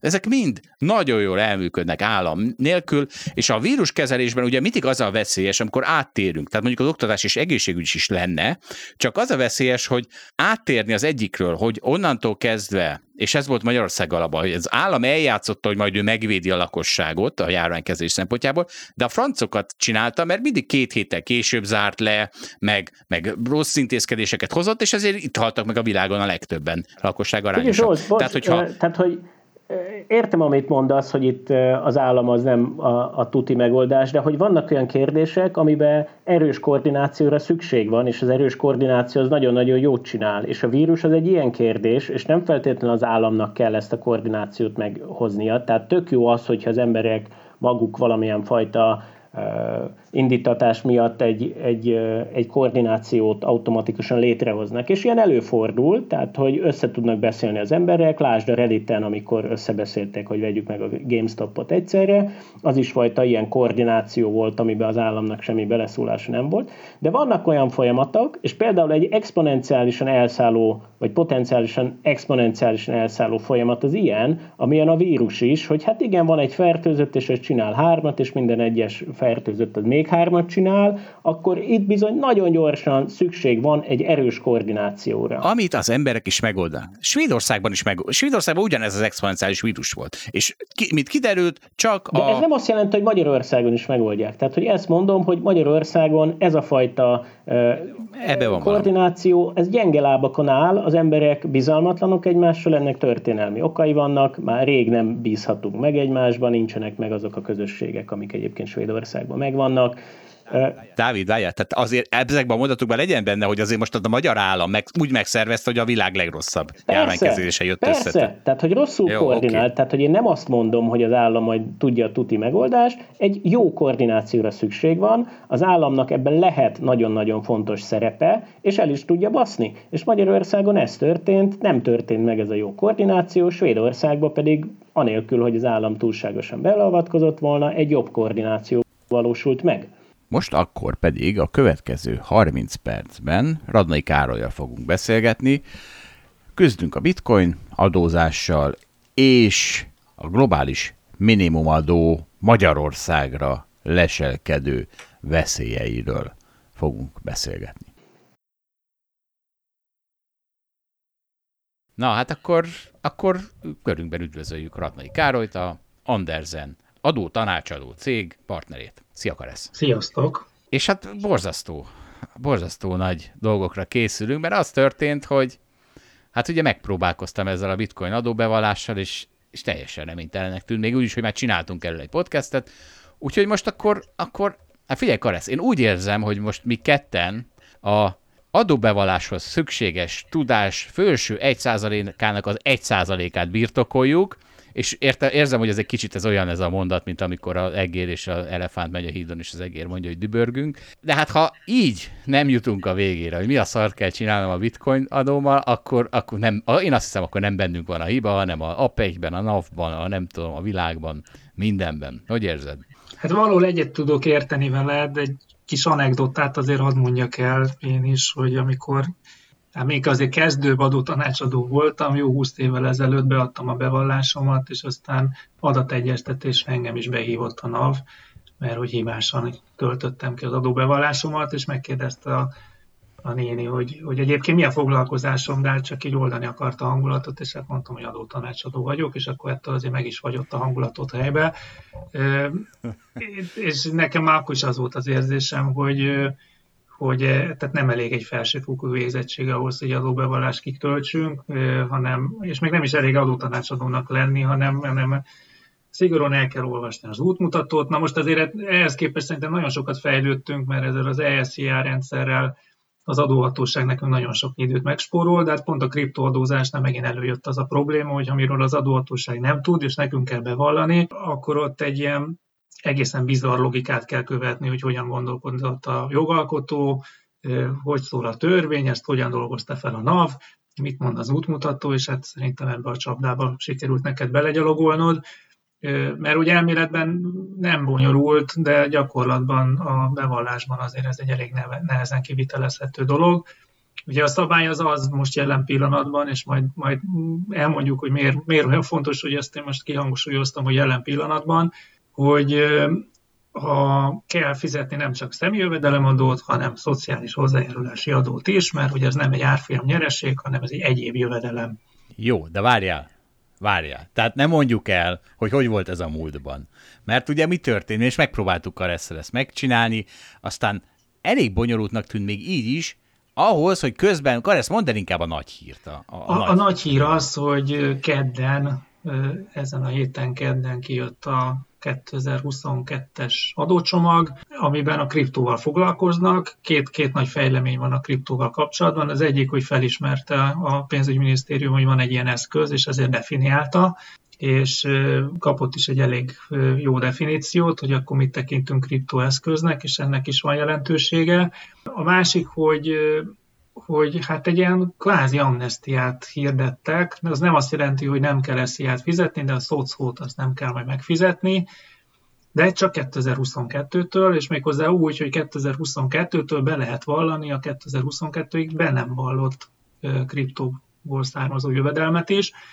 Tehát, hogyha ami, na mindegy, majd ezen egy picit hogy beszélgessünk, tehát egy mindenképpen visszás helyzetet teremt, hogyha Balázs, te most bevallott a. Zsolt, nem gond, de Zsolt. De Zsolt, hát igen. A Balási Zsolt, igen. Ez, Tudom, ez sokan, sokan elkövetik ezt a hibát, igen.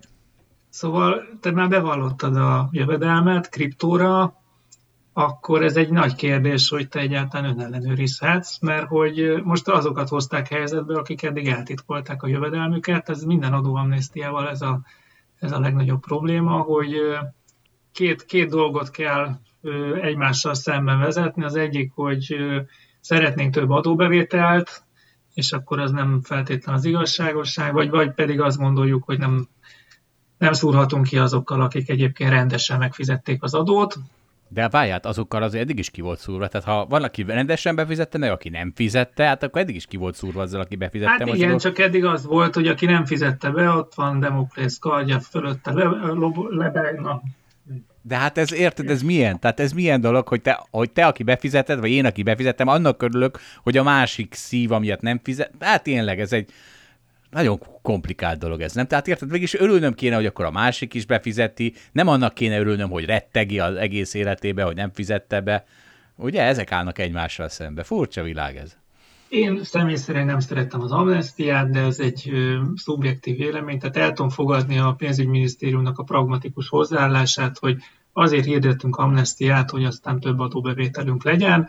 Ö, hosszú távon ezek az amnestiák, ezek, ö, ezek fel, felemésztik a, a tudatos adózást. Az utóbbi tíz évben egyébként nagyon kevés amnestia volt. Tehát ugye ebből a szempontból is szerintem so, sokkal jobb volt az elmúlt tíz év, mint a megelőző időszakadó szakmai oldalról, mert akkor így egymást követték az amnestiák, és hát egy ilyen, kialakult egy ilyen várakozás, hogy jó, hát én ezt most nem vallom be, mert két-három éven belül úgy is lesz egy amnestia. Erre egyébként a legjobb példa Olaszország, tehát ott minden kormányváltásnál két évente van egy amnestia, és már semmilyen eredménye nincsen hozzáteszem.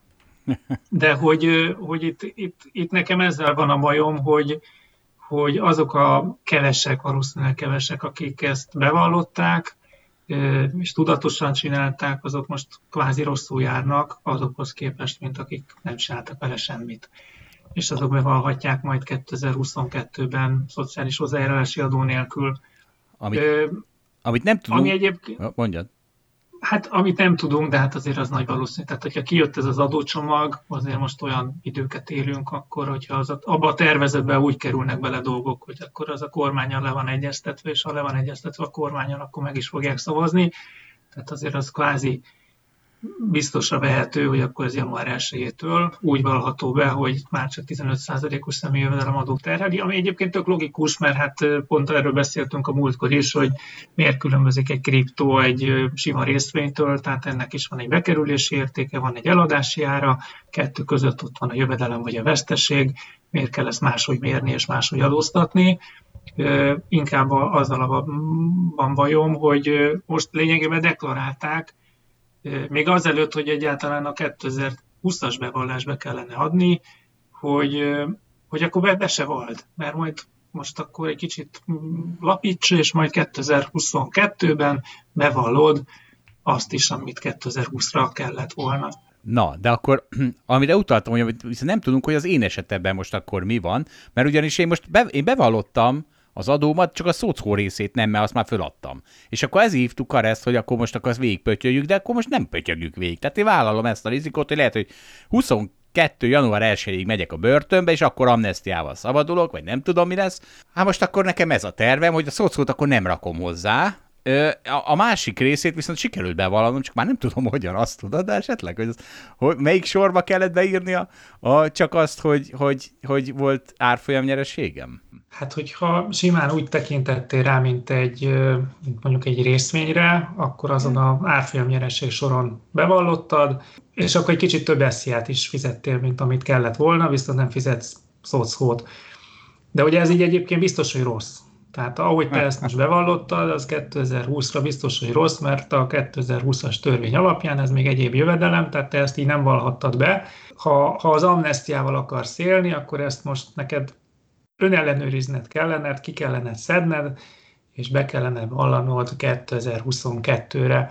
Más kérdés, hogy nem túl praktikus ez a tanács sem, mert hogyha az adó egyszer meg van fizetve, és te itt elkezdesz variálni, akkor ezzel csak külön fölhívod majd magadra a figyelmet, hogy te itt mit csinálsz, és na mindegy, ebben a, ebben a szituációban azért nehéz neked bármi jót mondani, mert a jogszabályával rontva így nem lehet amnestiát hirdetni, hogy hogy most még már meghirdetjük, hogy ne fizess adót, mert majd 2022-től befizetheted, de egyébként meg 2022-ig meg még elkaphatunk és megbüntethetünk. Na Tehát ennek, ennek is semmi értelme. Én az elmúlt évet félig legadásba töltöttem, mert este nyolc után az utcán, meg ilyenek, de én szerintem ezt a 22-ig ezt már fél lábon kibírom. Úgyhogy Hát, hát most ki fog derülni, hogy hány, hány mm, adóhatósági szakember hallgatja a podcastot. Így van. Ja, hogy itt csöngetnek hamarosan. Hát ez van. Ez van. Akkor felgyújtom magam. Tudod, van akkor a biztos és bevált módszer, valahol felgyújtom magam. Ez maradt. Na, a úgy, felgyújtásra jutott eszembe, hogy a múltkor azt írtad, vagy mondtad, hogy majd elmész az Andersen elé, és felgyújtod magad, és ez nagyon rosszul jártunk volna, mert egyrészt nem lenne ez a nagyon szuper podcast, másrészt meg, hogy home office vagyunk, tehát ja, elégtél volna, és semmi értelme nem lett volna. Igen, ez tényleg. Nem, nekem már viszonylag vastag a bőröm, már több egyszer gyújtom már fel magam, tehát nem, nem, nem várok porrá, kicsit azbeszszerű. Na akkor, akkor, na, akkor hagyjuk ezt a bitcoin adózást, 2022-ben visszatérünk a témára, és akkor talán már ez az ESIA honlap is jobban föl lesz rá készülve, és ott lesz, hogy bitcoin szeretné bevallni, parancsolj, akkor ide írd a számodat. Én ezt várom. És akkor térjünk rá egy még, még izgalmasabb témára, vagy nem is tudom. Na szóval van egy portfolio.hu-s cikkünk, még április 13-án írta Nobilis Benedek a pénzügyminisztérium képviseletében, az a cím, hogy globális minimum, minimumadó, ez nem csak Magyarországnak fájhat. És ugye nagy vonalakban a, arról van szó, hogy Biden nék tervezik ezt a, amiről beszéltük már egy éve is talán, hogy az OECD-ben egységes, valamiféle egységes adózást valósítsanak meg, és ne lehessen ide-oda rohangálni a különböző adóparadicsomok közt a, olyan a multinacionális cégeknek, hogy ott adózzanak, ahol a legkisebb az adó, és hát ugye ez a cím, meg eleve, hogy, hogy itt a pénzügyminisztérium írtelen a portfolio.hu-ra kezd el írogatni cikkeket, mintha ott dőlne el a kérdés, hát mi folyik itt, Karesz? Az, az engem is meglepett, hogy a, a pénzügyminisztérium a portfolio.hu jelentetett meg ezzel kapcsolatban egy, egy írást. Ez részben azt is jelenteti, hogy azért tényleg baj van, mert az, ez nem, nem szokás. Tehát, hogy kicsit a, a, a mosom kezeimet. Tehát mi mindent megtettünk, de most akkor aztán ezzel már nem tudunk mit csinálni, tehát, hogy utánunk a vízözön. Nagyon röviden arról van szó, hogy korábban csak a technológiai cégeket szerették volna így globálisan megadóztatni, mert hogy erről is beszéltünk egy korábbi podcastban, hogy minden ország elkezdte kitalálni a saját kis mahinációit, hogy hogyan Magyarországon is a reklámadó, és Franciaországban is, meg, meg Hollandiában is voltak mindenféle hasonló próbálkozások, és egy, ez nagyon nem tetszett az OECD-nek, mert attól félt, hogy, hogy nagyon meg fog változni a, a, a globális adó, adózás szerkezete, és és a nagy multinacionális cégeknek átláthatatlanná fog válni azt, hogy melyik országban hogyan kell adózniuk, és ezért próbáltak elébe menni a dolgoknak, hogy állapítsunk meg egy globális minimum adót társasági adóban, amit meg kell fizetni ugye, minden cégnek, aki bizonyos összeg, értékhatároknak megfelel, és aztán csak arról vitatkozzunk, hogy ezt az adót, ezt hogyan dobjuk szét, tehát hogy ezt ne feltétlenül csak a székely szerinti országban kelljen megfizetni, vagy ne feltétlenül csak abban az országban, ahol meg kihelyezett egy funkciót az adott cég, hogy, hogy ott optimalizálja az adóját, hanem ott is, ahol, ahol a tevékenységet aktívan végzik, tehát mondjuk egy Facebook esetében, ahol mondjuk a, a Facebook felhasználók vannak. Mert hogy a marketing bevételeket, ugye a helyi marketing bevételeket, meg ugye tehát innen, innen, innen, innen szerzik meg.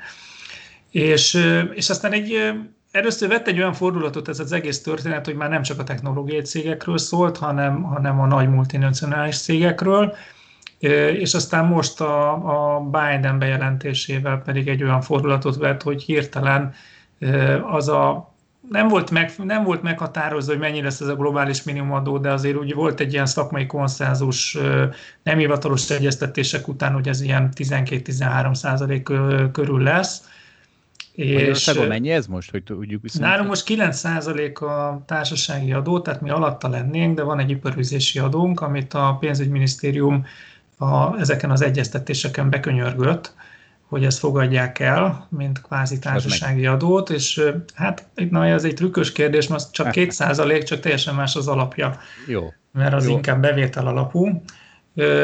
De hogy a Biden terv meg most ezt a globális minimumadót, ezt 21%-ra tette. Nyilvánvalóan a, nem az OECD javaslatot dolgozta át, hanem, hanem egyszerűen azt mondta, hogy az amerikai tulajdonú központú cégek mostantól 21% legalább 21% társasági adót kötelesek fizetni, és hogyha ha, ha az adott országban kevesebbet fizettek, akkor a különbözetet majd Amerikában tessék befizetni. És na, és ez egy, ez egy olyan helyzetet teremt, amire valahogy reagálni kell, mert most akkor mit csinálunk? Tehát, hogy mi csak 9%-kal adóztatjuk meg ezt a céget, ellenben mm, akkor a, és már semmi értelme a 9%-os társasági adónknak, mert mert akkor a különbözetet akkor Amerika fogja megkapni, a cég pontosan ugyanannyit fog fizetni, ha itt van, ha ott van, tehát már nem lesz vonzó az, hogy mi azt mondjuk, hogy 9% a társasági adó. Igen ám, de akkor ez elindít egy sor olyan kérdést Magyarországon, és hát nem csak Magyarországon, hanem a nagyon sok más országban is, hogy akkor mi lesz az eddig megszerzett kedvezményekkel, meg, a, meg, a, meg mondjuk a magyar adózókkal, tehát mondjuk egy, egy magyar kisvállalkozás is fizessen akkor most 21% adót csak azért, mert hogy a, a nagy, nagy multit jobban meg szeretnénk adóztatni. Tehát az a, az a koncepció, az az adószerkezet, ahogy most mi kinézünk Magyarországon, azt, azt alapjaiban tudja ez most befolyásolni. Ugye Magyarország nagyon régen ráállt arra az útra, és ezt egyre inkább erősíti, hogy, hogy egyre kevesebb jövedelemadó és egyre több fogyasztást terhelő adó legyen, ezért ment le a, az SZIA is 15%-ra, ezért ment le társasági adó 9%-ra, és ezért ment fel az áfa 27%-ra, hogy és van jövedéki adónk, meg, meg na mindegy, egy sor olyan fogyasztást terhelő adónk, és így, így, így működik az adózási szerkezet. Ha most föl kell vinni a társasági adót 21%-ra, és a, azokat a kedvezményeket, amiket egyébként az állam eddig adott fejlesztési adókedvezményt, meg, meg K plusz F kedvezményt, meg minden egyéb más dolgot, ezeket, ezekért okafogyottá válnak, értelmét vesztik, mert, mert minek adunk ilyet, hogyha a különbözetet meg akkor meg kell fizetni, kül, akkor így bejön egy kérdés, hogy akkor, akkor hogyan tovább.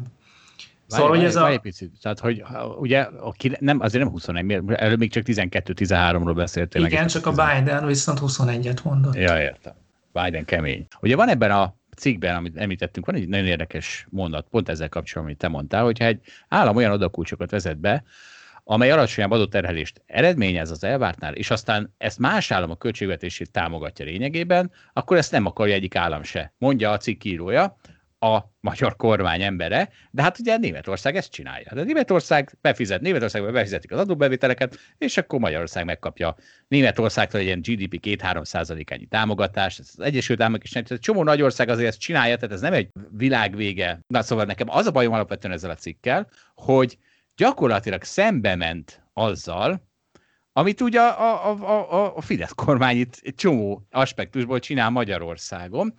Már mondok egy konkrétumot. Tehát például ugye az, a, mi a helyzet például a fuvarozókkal? Amikor a franciák cseszegetik a magyar fuvarozókat, hogy nem tartanak be különböző szabályokat, mert mondjuk nem alszanak eleget, és mondjuk csak egyedül vezetik azt a kamiont, és emiatt meg ugye a magyar bérekkel operálnak egész Európában, ezért sokkal olcsóbb sokkal olcsóbbak, mint a francia fuvarozók, akkor a magyarok ágálnak, hogy micsoda dolog ez, hagyják, hogy versenyezzünk, stb. stb. De amikor az ukránok jönnek ide a még olcsóbb béreikkel, és a talán még kevésbé betartott szabályaikkal, akkor hirtelen a magyar fuvarozók szervezete rettenetesen föl van háborodva. És ugye valami ilyesmit látok itt is, hogy Magyarország letolta ezt az adókulcsot, nem tudom, mennyire volt ennek az a célja, hogy becsaljon ide országokat, vállalatokat adózni. Ezt, ne, ezt nem, ezt szerint ebben vo, ez volt. Kézzel... Abszolút, abszolút. Ez egy Mert akkor ugye, kimondott akkor... cél volt. És, és ez, ez, ez, ez, ez sikere járt ez a cél? Tehát jöttek ide azért adóbevételek, mert itt ennyivel alacsonyabb volt az adó kulcs? Szerinted az elmúlt években? Érezhető? Hát szerintem olyan Biztos, hogy jöttek, de hogy nem egy olyan nagyságrend, amire most azt mondhatjuk, hogy mint az online pénztárgép, hogy hú, te jól sültel, mert ennyi és ennyivel több áfa bevételünk lett, és ez egy jó kimutatható egyik évre a másikra. A társasági adó sose volt egy ilyen nagyon fontos adó, nem a, a pénzügyminisztériumnak, tehát ilyen 3-400 milliárd forintos bevétel, ez mondjuk a, a hát majdnem a 20 az áfának tehát hogy nem az a nagyságrend. Tehát ez, ez egy jó játék, ezzel így, így, így lehet, lehet játszani. Könnyen adták ebből azt a kedvezményt.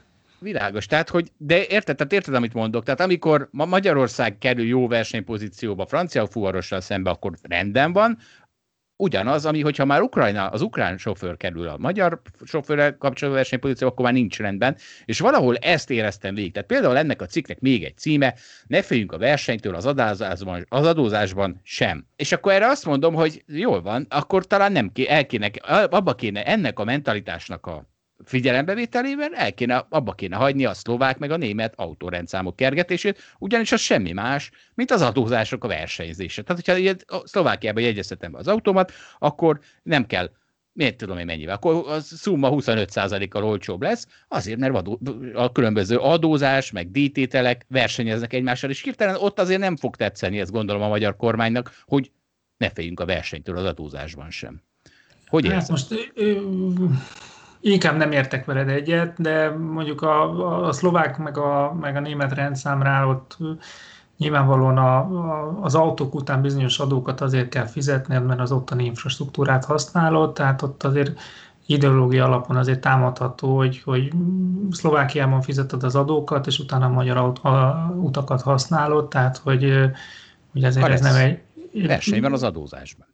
Ezt most utólag mondom föl, ugye nagy előnye van, ha az ember a podcastnek a hostja, de majd Kareszt ezt úgy is hallgatja, és akkor majd vitatkozik velem, és akkor így, hát itt egy tudományos vita fog kialakulnia. Mondjuk a regisztrációs adóval kapcsolatban, mert ugye a regisztrációs adóra ez nem igaz, amit Karesz mond. Tehát a úthasználatért fizetünk a benzinben lévő adóval, fizetünk az autópályamaticával, fizetünk az önkormányzati adóval. A regisztrációs díj ami egy borzasztó nagy tétel, ami miatt sokan szlovák meg német rendszámot használnak. Szóval az az bizony csak egy protekcionista vám.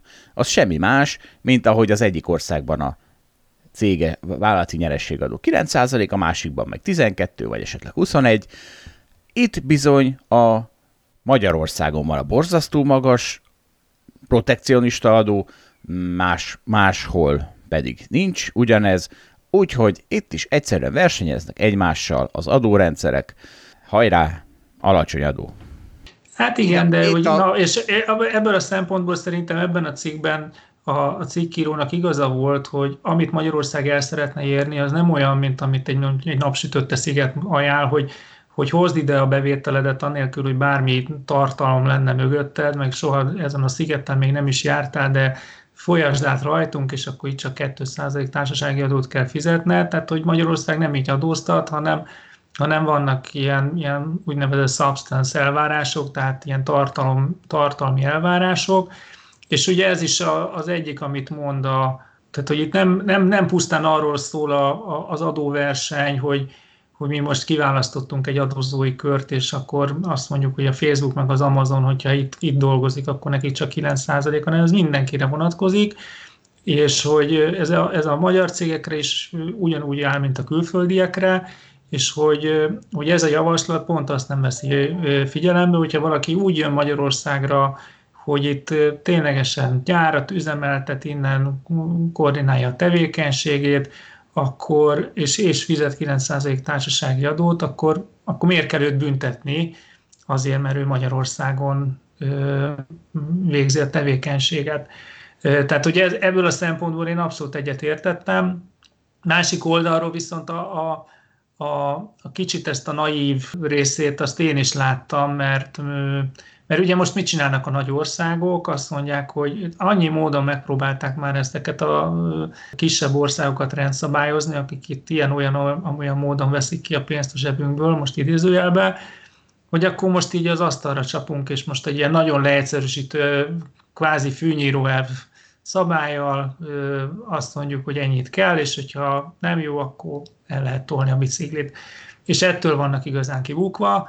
És erre mondtam, hogy ez még egy nagyon naív dolog, mert hogy a, a magyar kormány meg nagyon sok szekintetben pont ezt csinálta az elmúlt tíz évben, tehát mondjuk elég csak mondjuk a Katának a hát eléggé vitatható reformjáról beszélni, ahol tök sok baj volt a katával, tehát hogy én abszolút egyetértettem azzal, hogy ezzel kell valamit csinálni, de ahogy csinálták, hogy akkor azt mondták, hogy 3 millió forint fölött büntető adó van, tök mindegy, mi a tevékenységed és mi a, mik a körülményeid, Na, az pont az ugyanaz a hozzáállás, mint amivel most ők találkoznak. Hát igen, meg mondok még egy ilyet, ami nekem nagyon tetszett, vagy nem tetszett, ahogy vesszük. Van egy olyan címe a cikknek, hogy nem lehetnek egyenlőbbek. Tehát, hogy ne, ne lehessen az, hogy valaki így vagy úgy, hogy amúgy kibújik a dolgok alól, írja ezt a PM egy cikkben, majd egy mai ö, cikk adócsökkentéseket jelentett be a kormány, két szektor külön adója is megszűnik. Tehát, hogy miközben kifelé ágálunk, hogy mivel mi lennénk a nyertesek. Ezért ne legyenek olyanok, akik,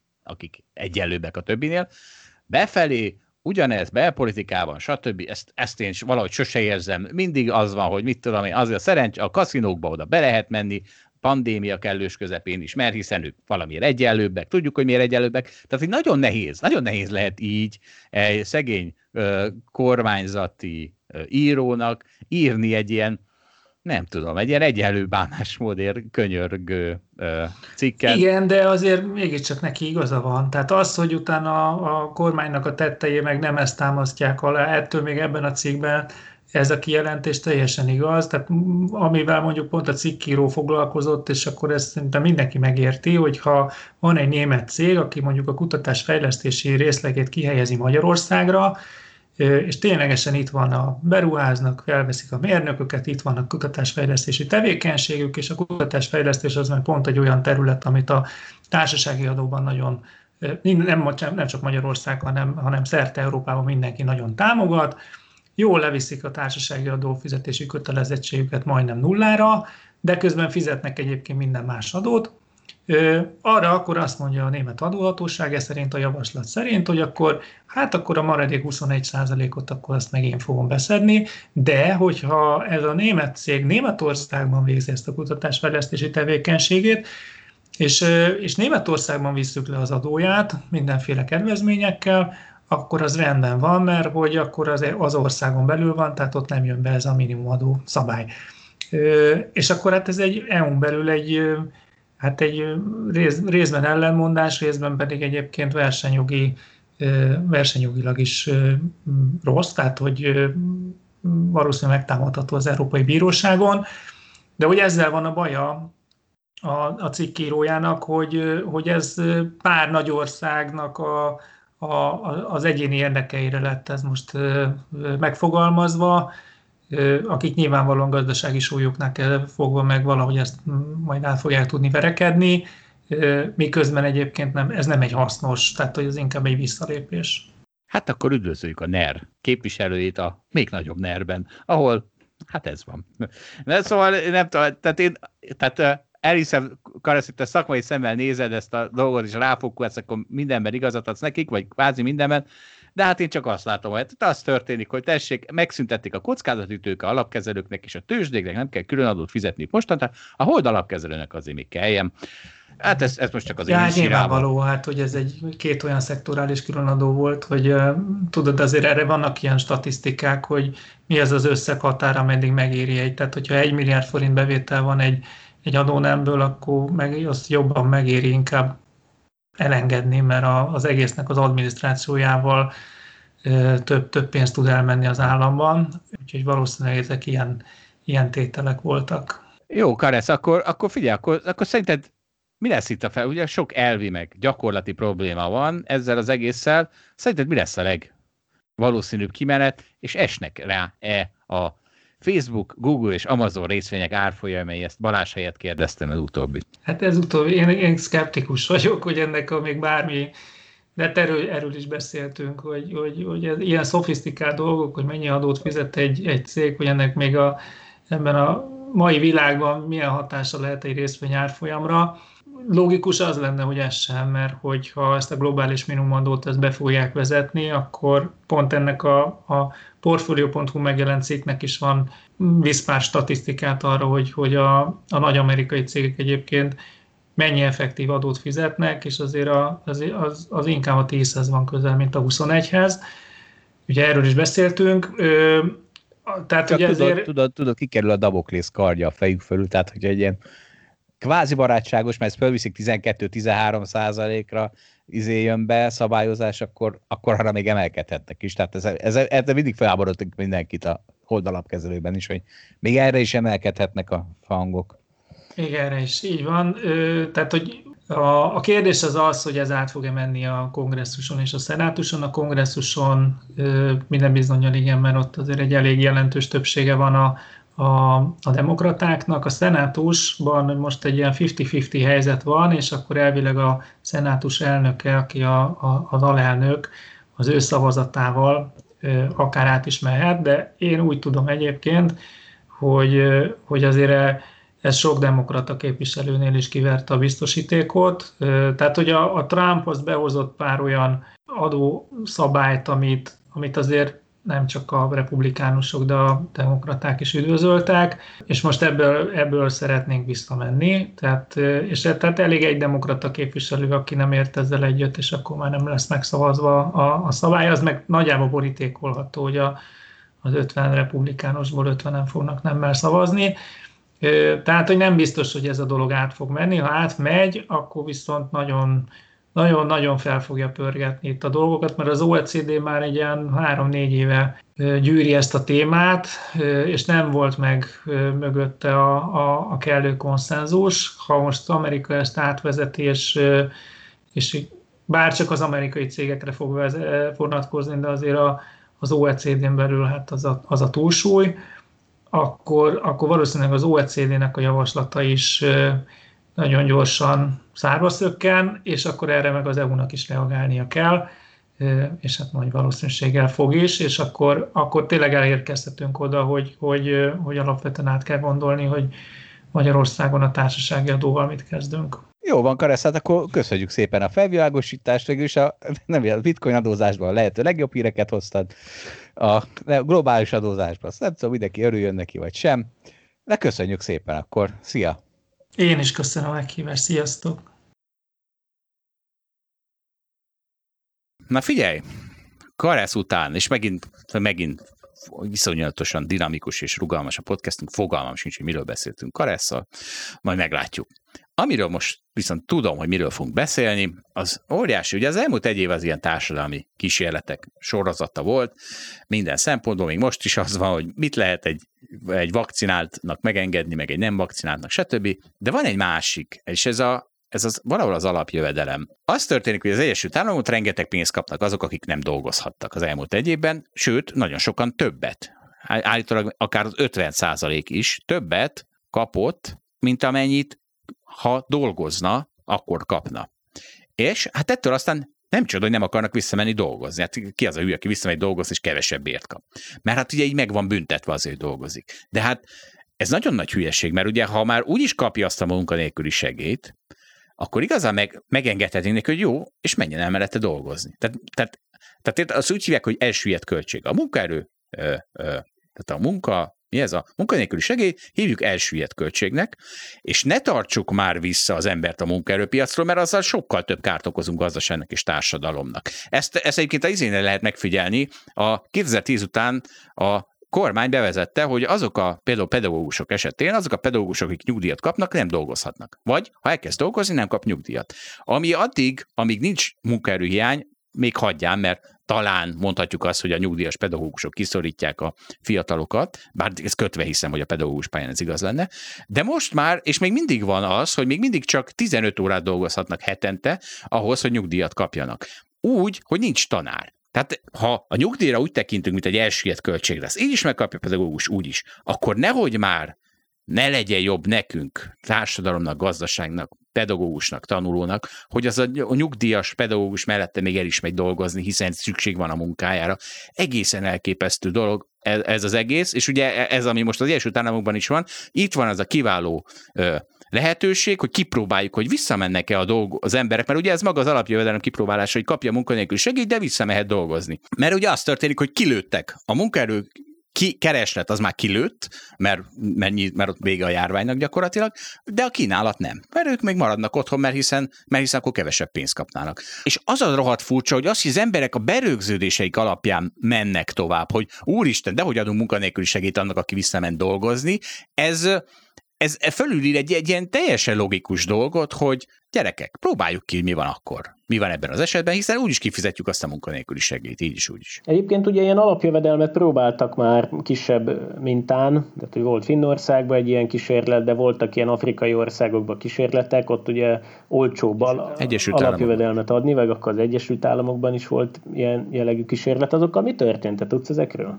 Hát ilyen, de mindkét oldal a saját, saját izéjét bizonygatja, hogy na nekem volt igazam, na nekem volt. Nem nagyon, de ugye az nem is nagyon működik, mert, mert hogyha tudod, hogy csak egy évig kapod, meg két év, akkor az nem ugyanaz, mint hogyha azt mondják, hogy tessék, parancsolj, itt van. Nincs, nincs nem, nem, nem, senki nem mondhatja azt, hogy tessék, működik, vagy hogy tessék, nem működik. Az történt. De egyébként az valószínűleg látszik, hogy kevésbé akarnak majd dolgozni az emberek. Ez önmagában nem biztos, hogy baj, ha bár egyébként szerintem baj, ugye ezzel szokott veled vitám lenni, hogy, hogy igazából ebben a mai világban rengeteg tök felesleges munka van, tehát akár csak, hogyha itt a szűk házunk táját nézzük, van rengeteg csomó tök felesleges szabály, amit mint nekünk, mint alapkezelő be kell tartsunk, és ezért csomó embert felveszünk arra, hogy reportoljunk mindenféle hülyeséget a felügyelet felé. A felügyeletnél pedig szintén sok jól képzett ember ellenőrzi ezt a sok reportot, meg a körminkre koppant, hogyha valamit nem jól reportolunk, és, és akkor milyen szépen így lefoglaljuk egymást, és dolgozzuk a hülyeséget mind a ketten. És hogy szerintem nagyon-nagyon sok ilyen munka van, meg meló van, viszont amit nyerünk ezzel, hogy hát ezek az emberek így le vannak foglalva. Nincs, nincs ahelyett, hogyha csak szimplán pénzt kapnának, ahhoz képest még az idejük is le van foglalva, és, és akkor nem csinálnak hülyeséget. Tehát, hogy annál veszélyesebb nincs például, mint egy olyan országban lenni, ahol nagyon sok fiatal ember van, akiknek nincs mit csinálniuk, nincs, nem dolgoznak, 20 évesek, telve vannak tesztoszteronnal, és valamit csinálniuk kell. És akkor itt tipikusan történik lázongás, meg mindenféle harcolás, meg lövöldözés, meg egymásnak a basztatása. Szóval ehhez képest az tök jó, hogy, hogy, hogy munkát adnak az emberek egymásnak, és, és akkor és akkor nyugodt világban tudunk élni. Jó, hát szerintem sokan el tudnánk képzelni jobb munkákat ennél. Érted, mindenkinek legyen kertje, és akkor egy ilyen kertverseny, és akinek a legszebb a kertje, az kap egy mindent. Tehát nagyon sok mindent, tehát amikor eljön az az idő, amikor már az emberek nem dolgoznak, mert mindent a gépek csinálnak, én szerintem itt iszonyatosan a szóra, tehát nem hogy a szórakoztató ipar, tehát nem az, nem az, hogy mit nézünk, hanem az a szórakoztató ipar, hogy kertversenyzés, érted? Meg, meg meg mit tudom én. Szóval nagyon, nagyon nagy potenciál van ebben, rengeteg pénzt fogunk még ezzel csinálni, Dávid, amikor kitaláljuk, hogy ki mit csináljon a munkahelyet, mert hát azért csak tudunk jobbat, mint az, hogy nem tudom. Ez nagyon nagy kérdés, szerintem ez, ez nagyon-nagyon fontos kérdés a jövőre nézni. Nézve kitalálni azt, hogy mivel fognak foglalkozni az emberek. Mert hogy ez az egész kapitalizmus rendszer, ez ilyen szép zártan ezt így kitalálta, hogy ez hogyan működjön. Előre is megyünk, szóval fejlődünk is, de közben megmaradt a valami fajta versenyzés egymással, de azért úgy, hogy, hogy ne egymást gyilkolásszuk. Szóval szerintem, és, és lefoglalja az időnket. Ez jól le ki lett találva. Csak vége, vége lesz egyszer. Igen, sok mindenben lehet versenyezni, nem csak fizetésben, meg karrierben. Tehát eh, én például Jó, de hát versenyzek. Valami hihetőt kéne kitalálni, amit az embereknek szívesen csinálnák. Mert jó az a ker, de ezt szerintem nem hinnék el sokan. Dávid, hát nem mondnám, mekkora hülyeség. Hátúszás, hátrafelé úszásba versenyeznek az emberek. Hát hogy ennél nagyobb hülyeséget nem jó, lehet kitalálni. Jó, de az nagyon szűk, szűk ö, csoportja az embereknek. Hát, hát na jó, de hát akkor most mondtam egy olyat, ami, ami a, a kertet azt mindenki élvezi csinálni, na mindegy. Szóval azért nem, tehát azért induljunk ebből, hogy, hogy iszonyatosan nagy baromságba versenyeznek az ez emberek. Igaz? Hogy hát, hátrafelé úszás. Tehát, hogy azért ez, ez megoldható ez a dolog. Egyébként van még egy ilyen érdekes, ez most ugye ez most, most röppent föl ez a hogy, a, ha, hogy Amerikában fotógatják, hogy a vakcina szabadalmat elengedik. Tehát, hogy nem, ne, ne legyen a, mit tudom, a pfizer a, az mRNA-s vakcina technológia, hanem, hanem ez legyen közös. És akkor aki tud, az csináljon ilyet, mert hogy az milyen jó. Ne, az nem, az nem biztos, hogy most a járvány problémát megoldja, mert lehet, hogy mire, mire ez elterjedne a világon, és már mit tudom én, Norvégiában is tudnának mRNA-s vakcinát gyártani, addigra már lehet, hogy a Pfizer tud maga annyit gyártani, hogy de nagyon érdekes, hogy ellenállás van, és miért? A pénz miatt. Tehát ez, van ez a kamu pénz, amiből, mint kiderült, annyit nyomtatnak ebből a játékpénzből, amit akarnak, dollárból, euróból, forintból, és mégis fontosabbnak érzik a pénzkérdést, mint ezt, hogy ezt a mint hogy ezt a vakcinát mindenhol lehessen gyártani. És ez megint az, hogy egy 20. századi beidegződés, hogy a, a, a, a pénz az nagyon fontos. Rég nem fontos a pénz, nekem Zsolt, úgy tűnik, ez, ez, az elmúlt... ez az a verseny, amiről az előbb beszéltél, tehát nyilván egy, egy bizonyos vagyon felett, amikor már nem a mindennapi megélhetés a kérdés, akkor, akkor pont ez az a verseny, amit kitaláltunk magunknak, a hátúszás, vagy a minél nagyobb bankszámla, ugyanolyan tök felesleges, de mégis az emberek valahogy ezt így elég jól elhitték, Igen. és szeretik játszani ezt a játékot, meg ezt a versenyt. Igen, pontosan, én is ezt mondom, hogy ma már csak ennyi értelme van ennek a pénznek, hogy, hogy ez a hátúszás verseny, és de ugye ezt itt meg lehetne oldani a gyakorlatban is. Tehát, hogy ne, Biden ne azt mondja, hogy akkor a Pfizer-t megszivatjuk, és ő nem kap pénzszegény, és akkor hátúszásban lemarad, hanem kinyomtatunk még, tessék, még kinyomtatunk 10 milliárd dollár, hát hiszen már kinyomtatunk havonta, nem tudom, mennyit nyomtatunk 100 milliárdot, meg még azt a 2000 milliárdot, stb. Szóval kinyomtatunk még egy 10 milliárdot, és odaadjuk a Pfizernek. Csináljon vele, amit akar, hadd fújja a szél, és, és akkor megvásároltuk mi, és az állam, és szétterítjük ezt a szabadalmat. Tehát olyan borzasztó egyszerű megoldások vannak most már, már, hogy kiderült, hogy a pénz az egy kamu dolog, hogy... Csak félő, hogy ezzel ugye az inflációt építgetjük szépen. Nem, az infláció akkor lesz, ha ezt a pénzt el is költik valami szarságra. Csak nem költik el, hát ki, akarsz te több kiflit venni? Akarsz te több autót venni? Nem költik el, hát egyszerűen azt látjuk, hogy nem költik el.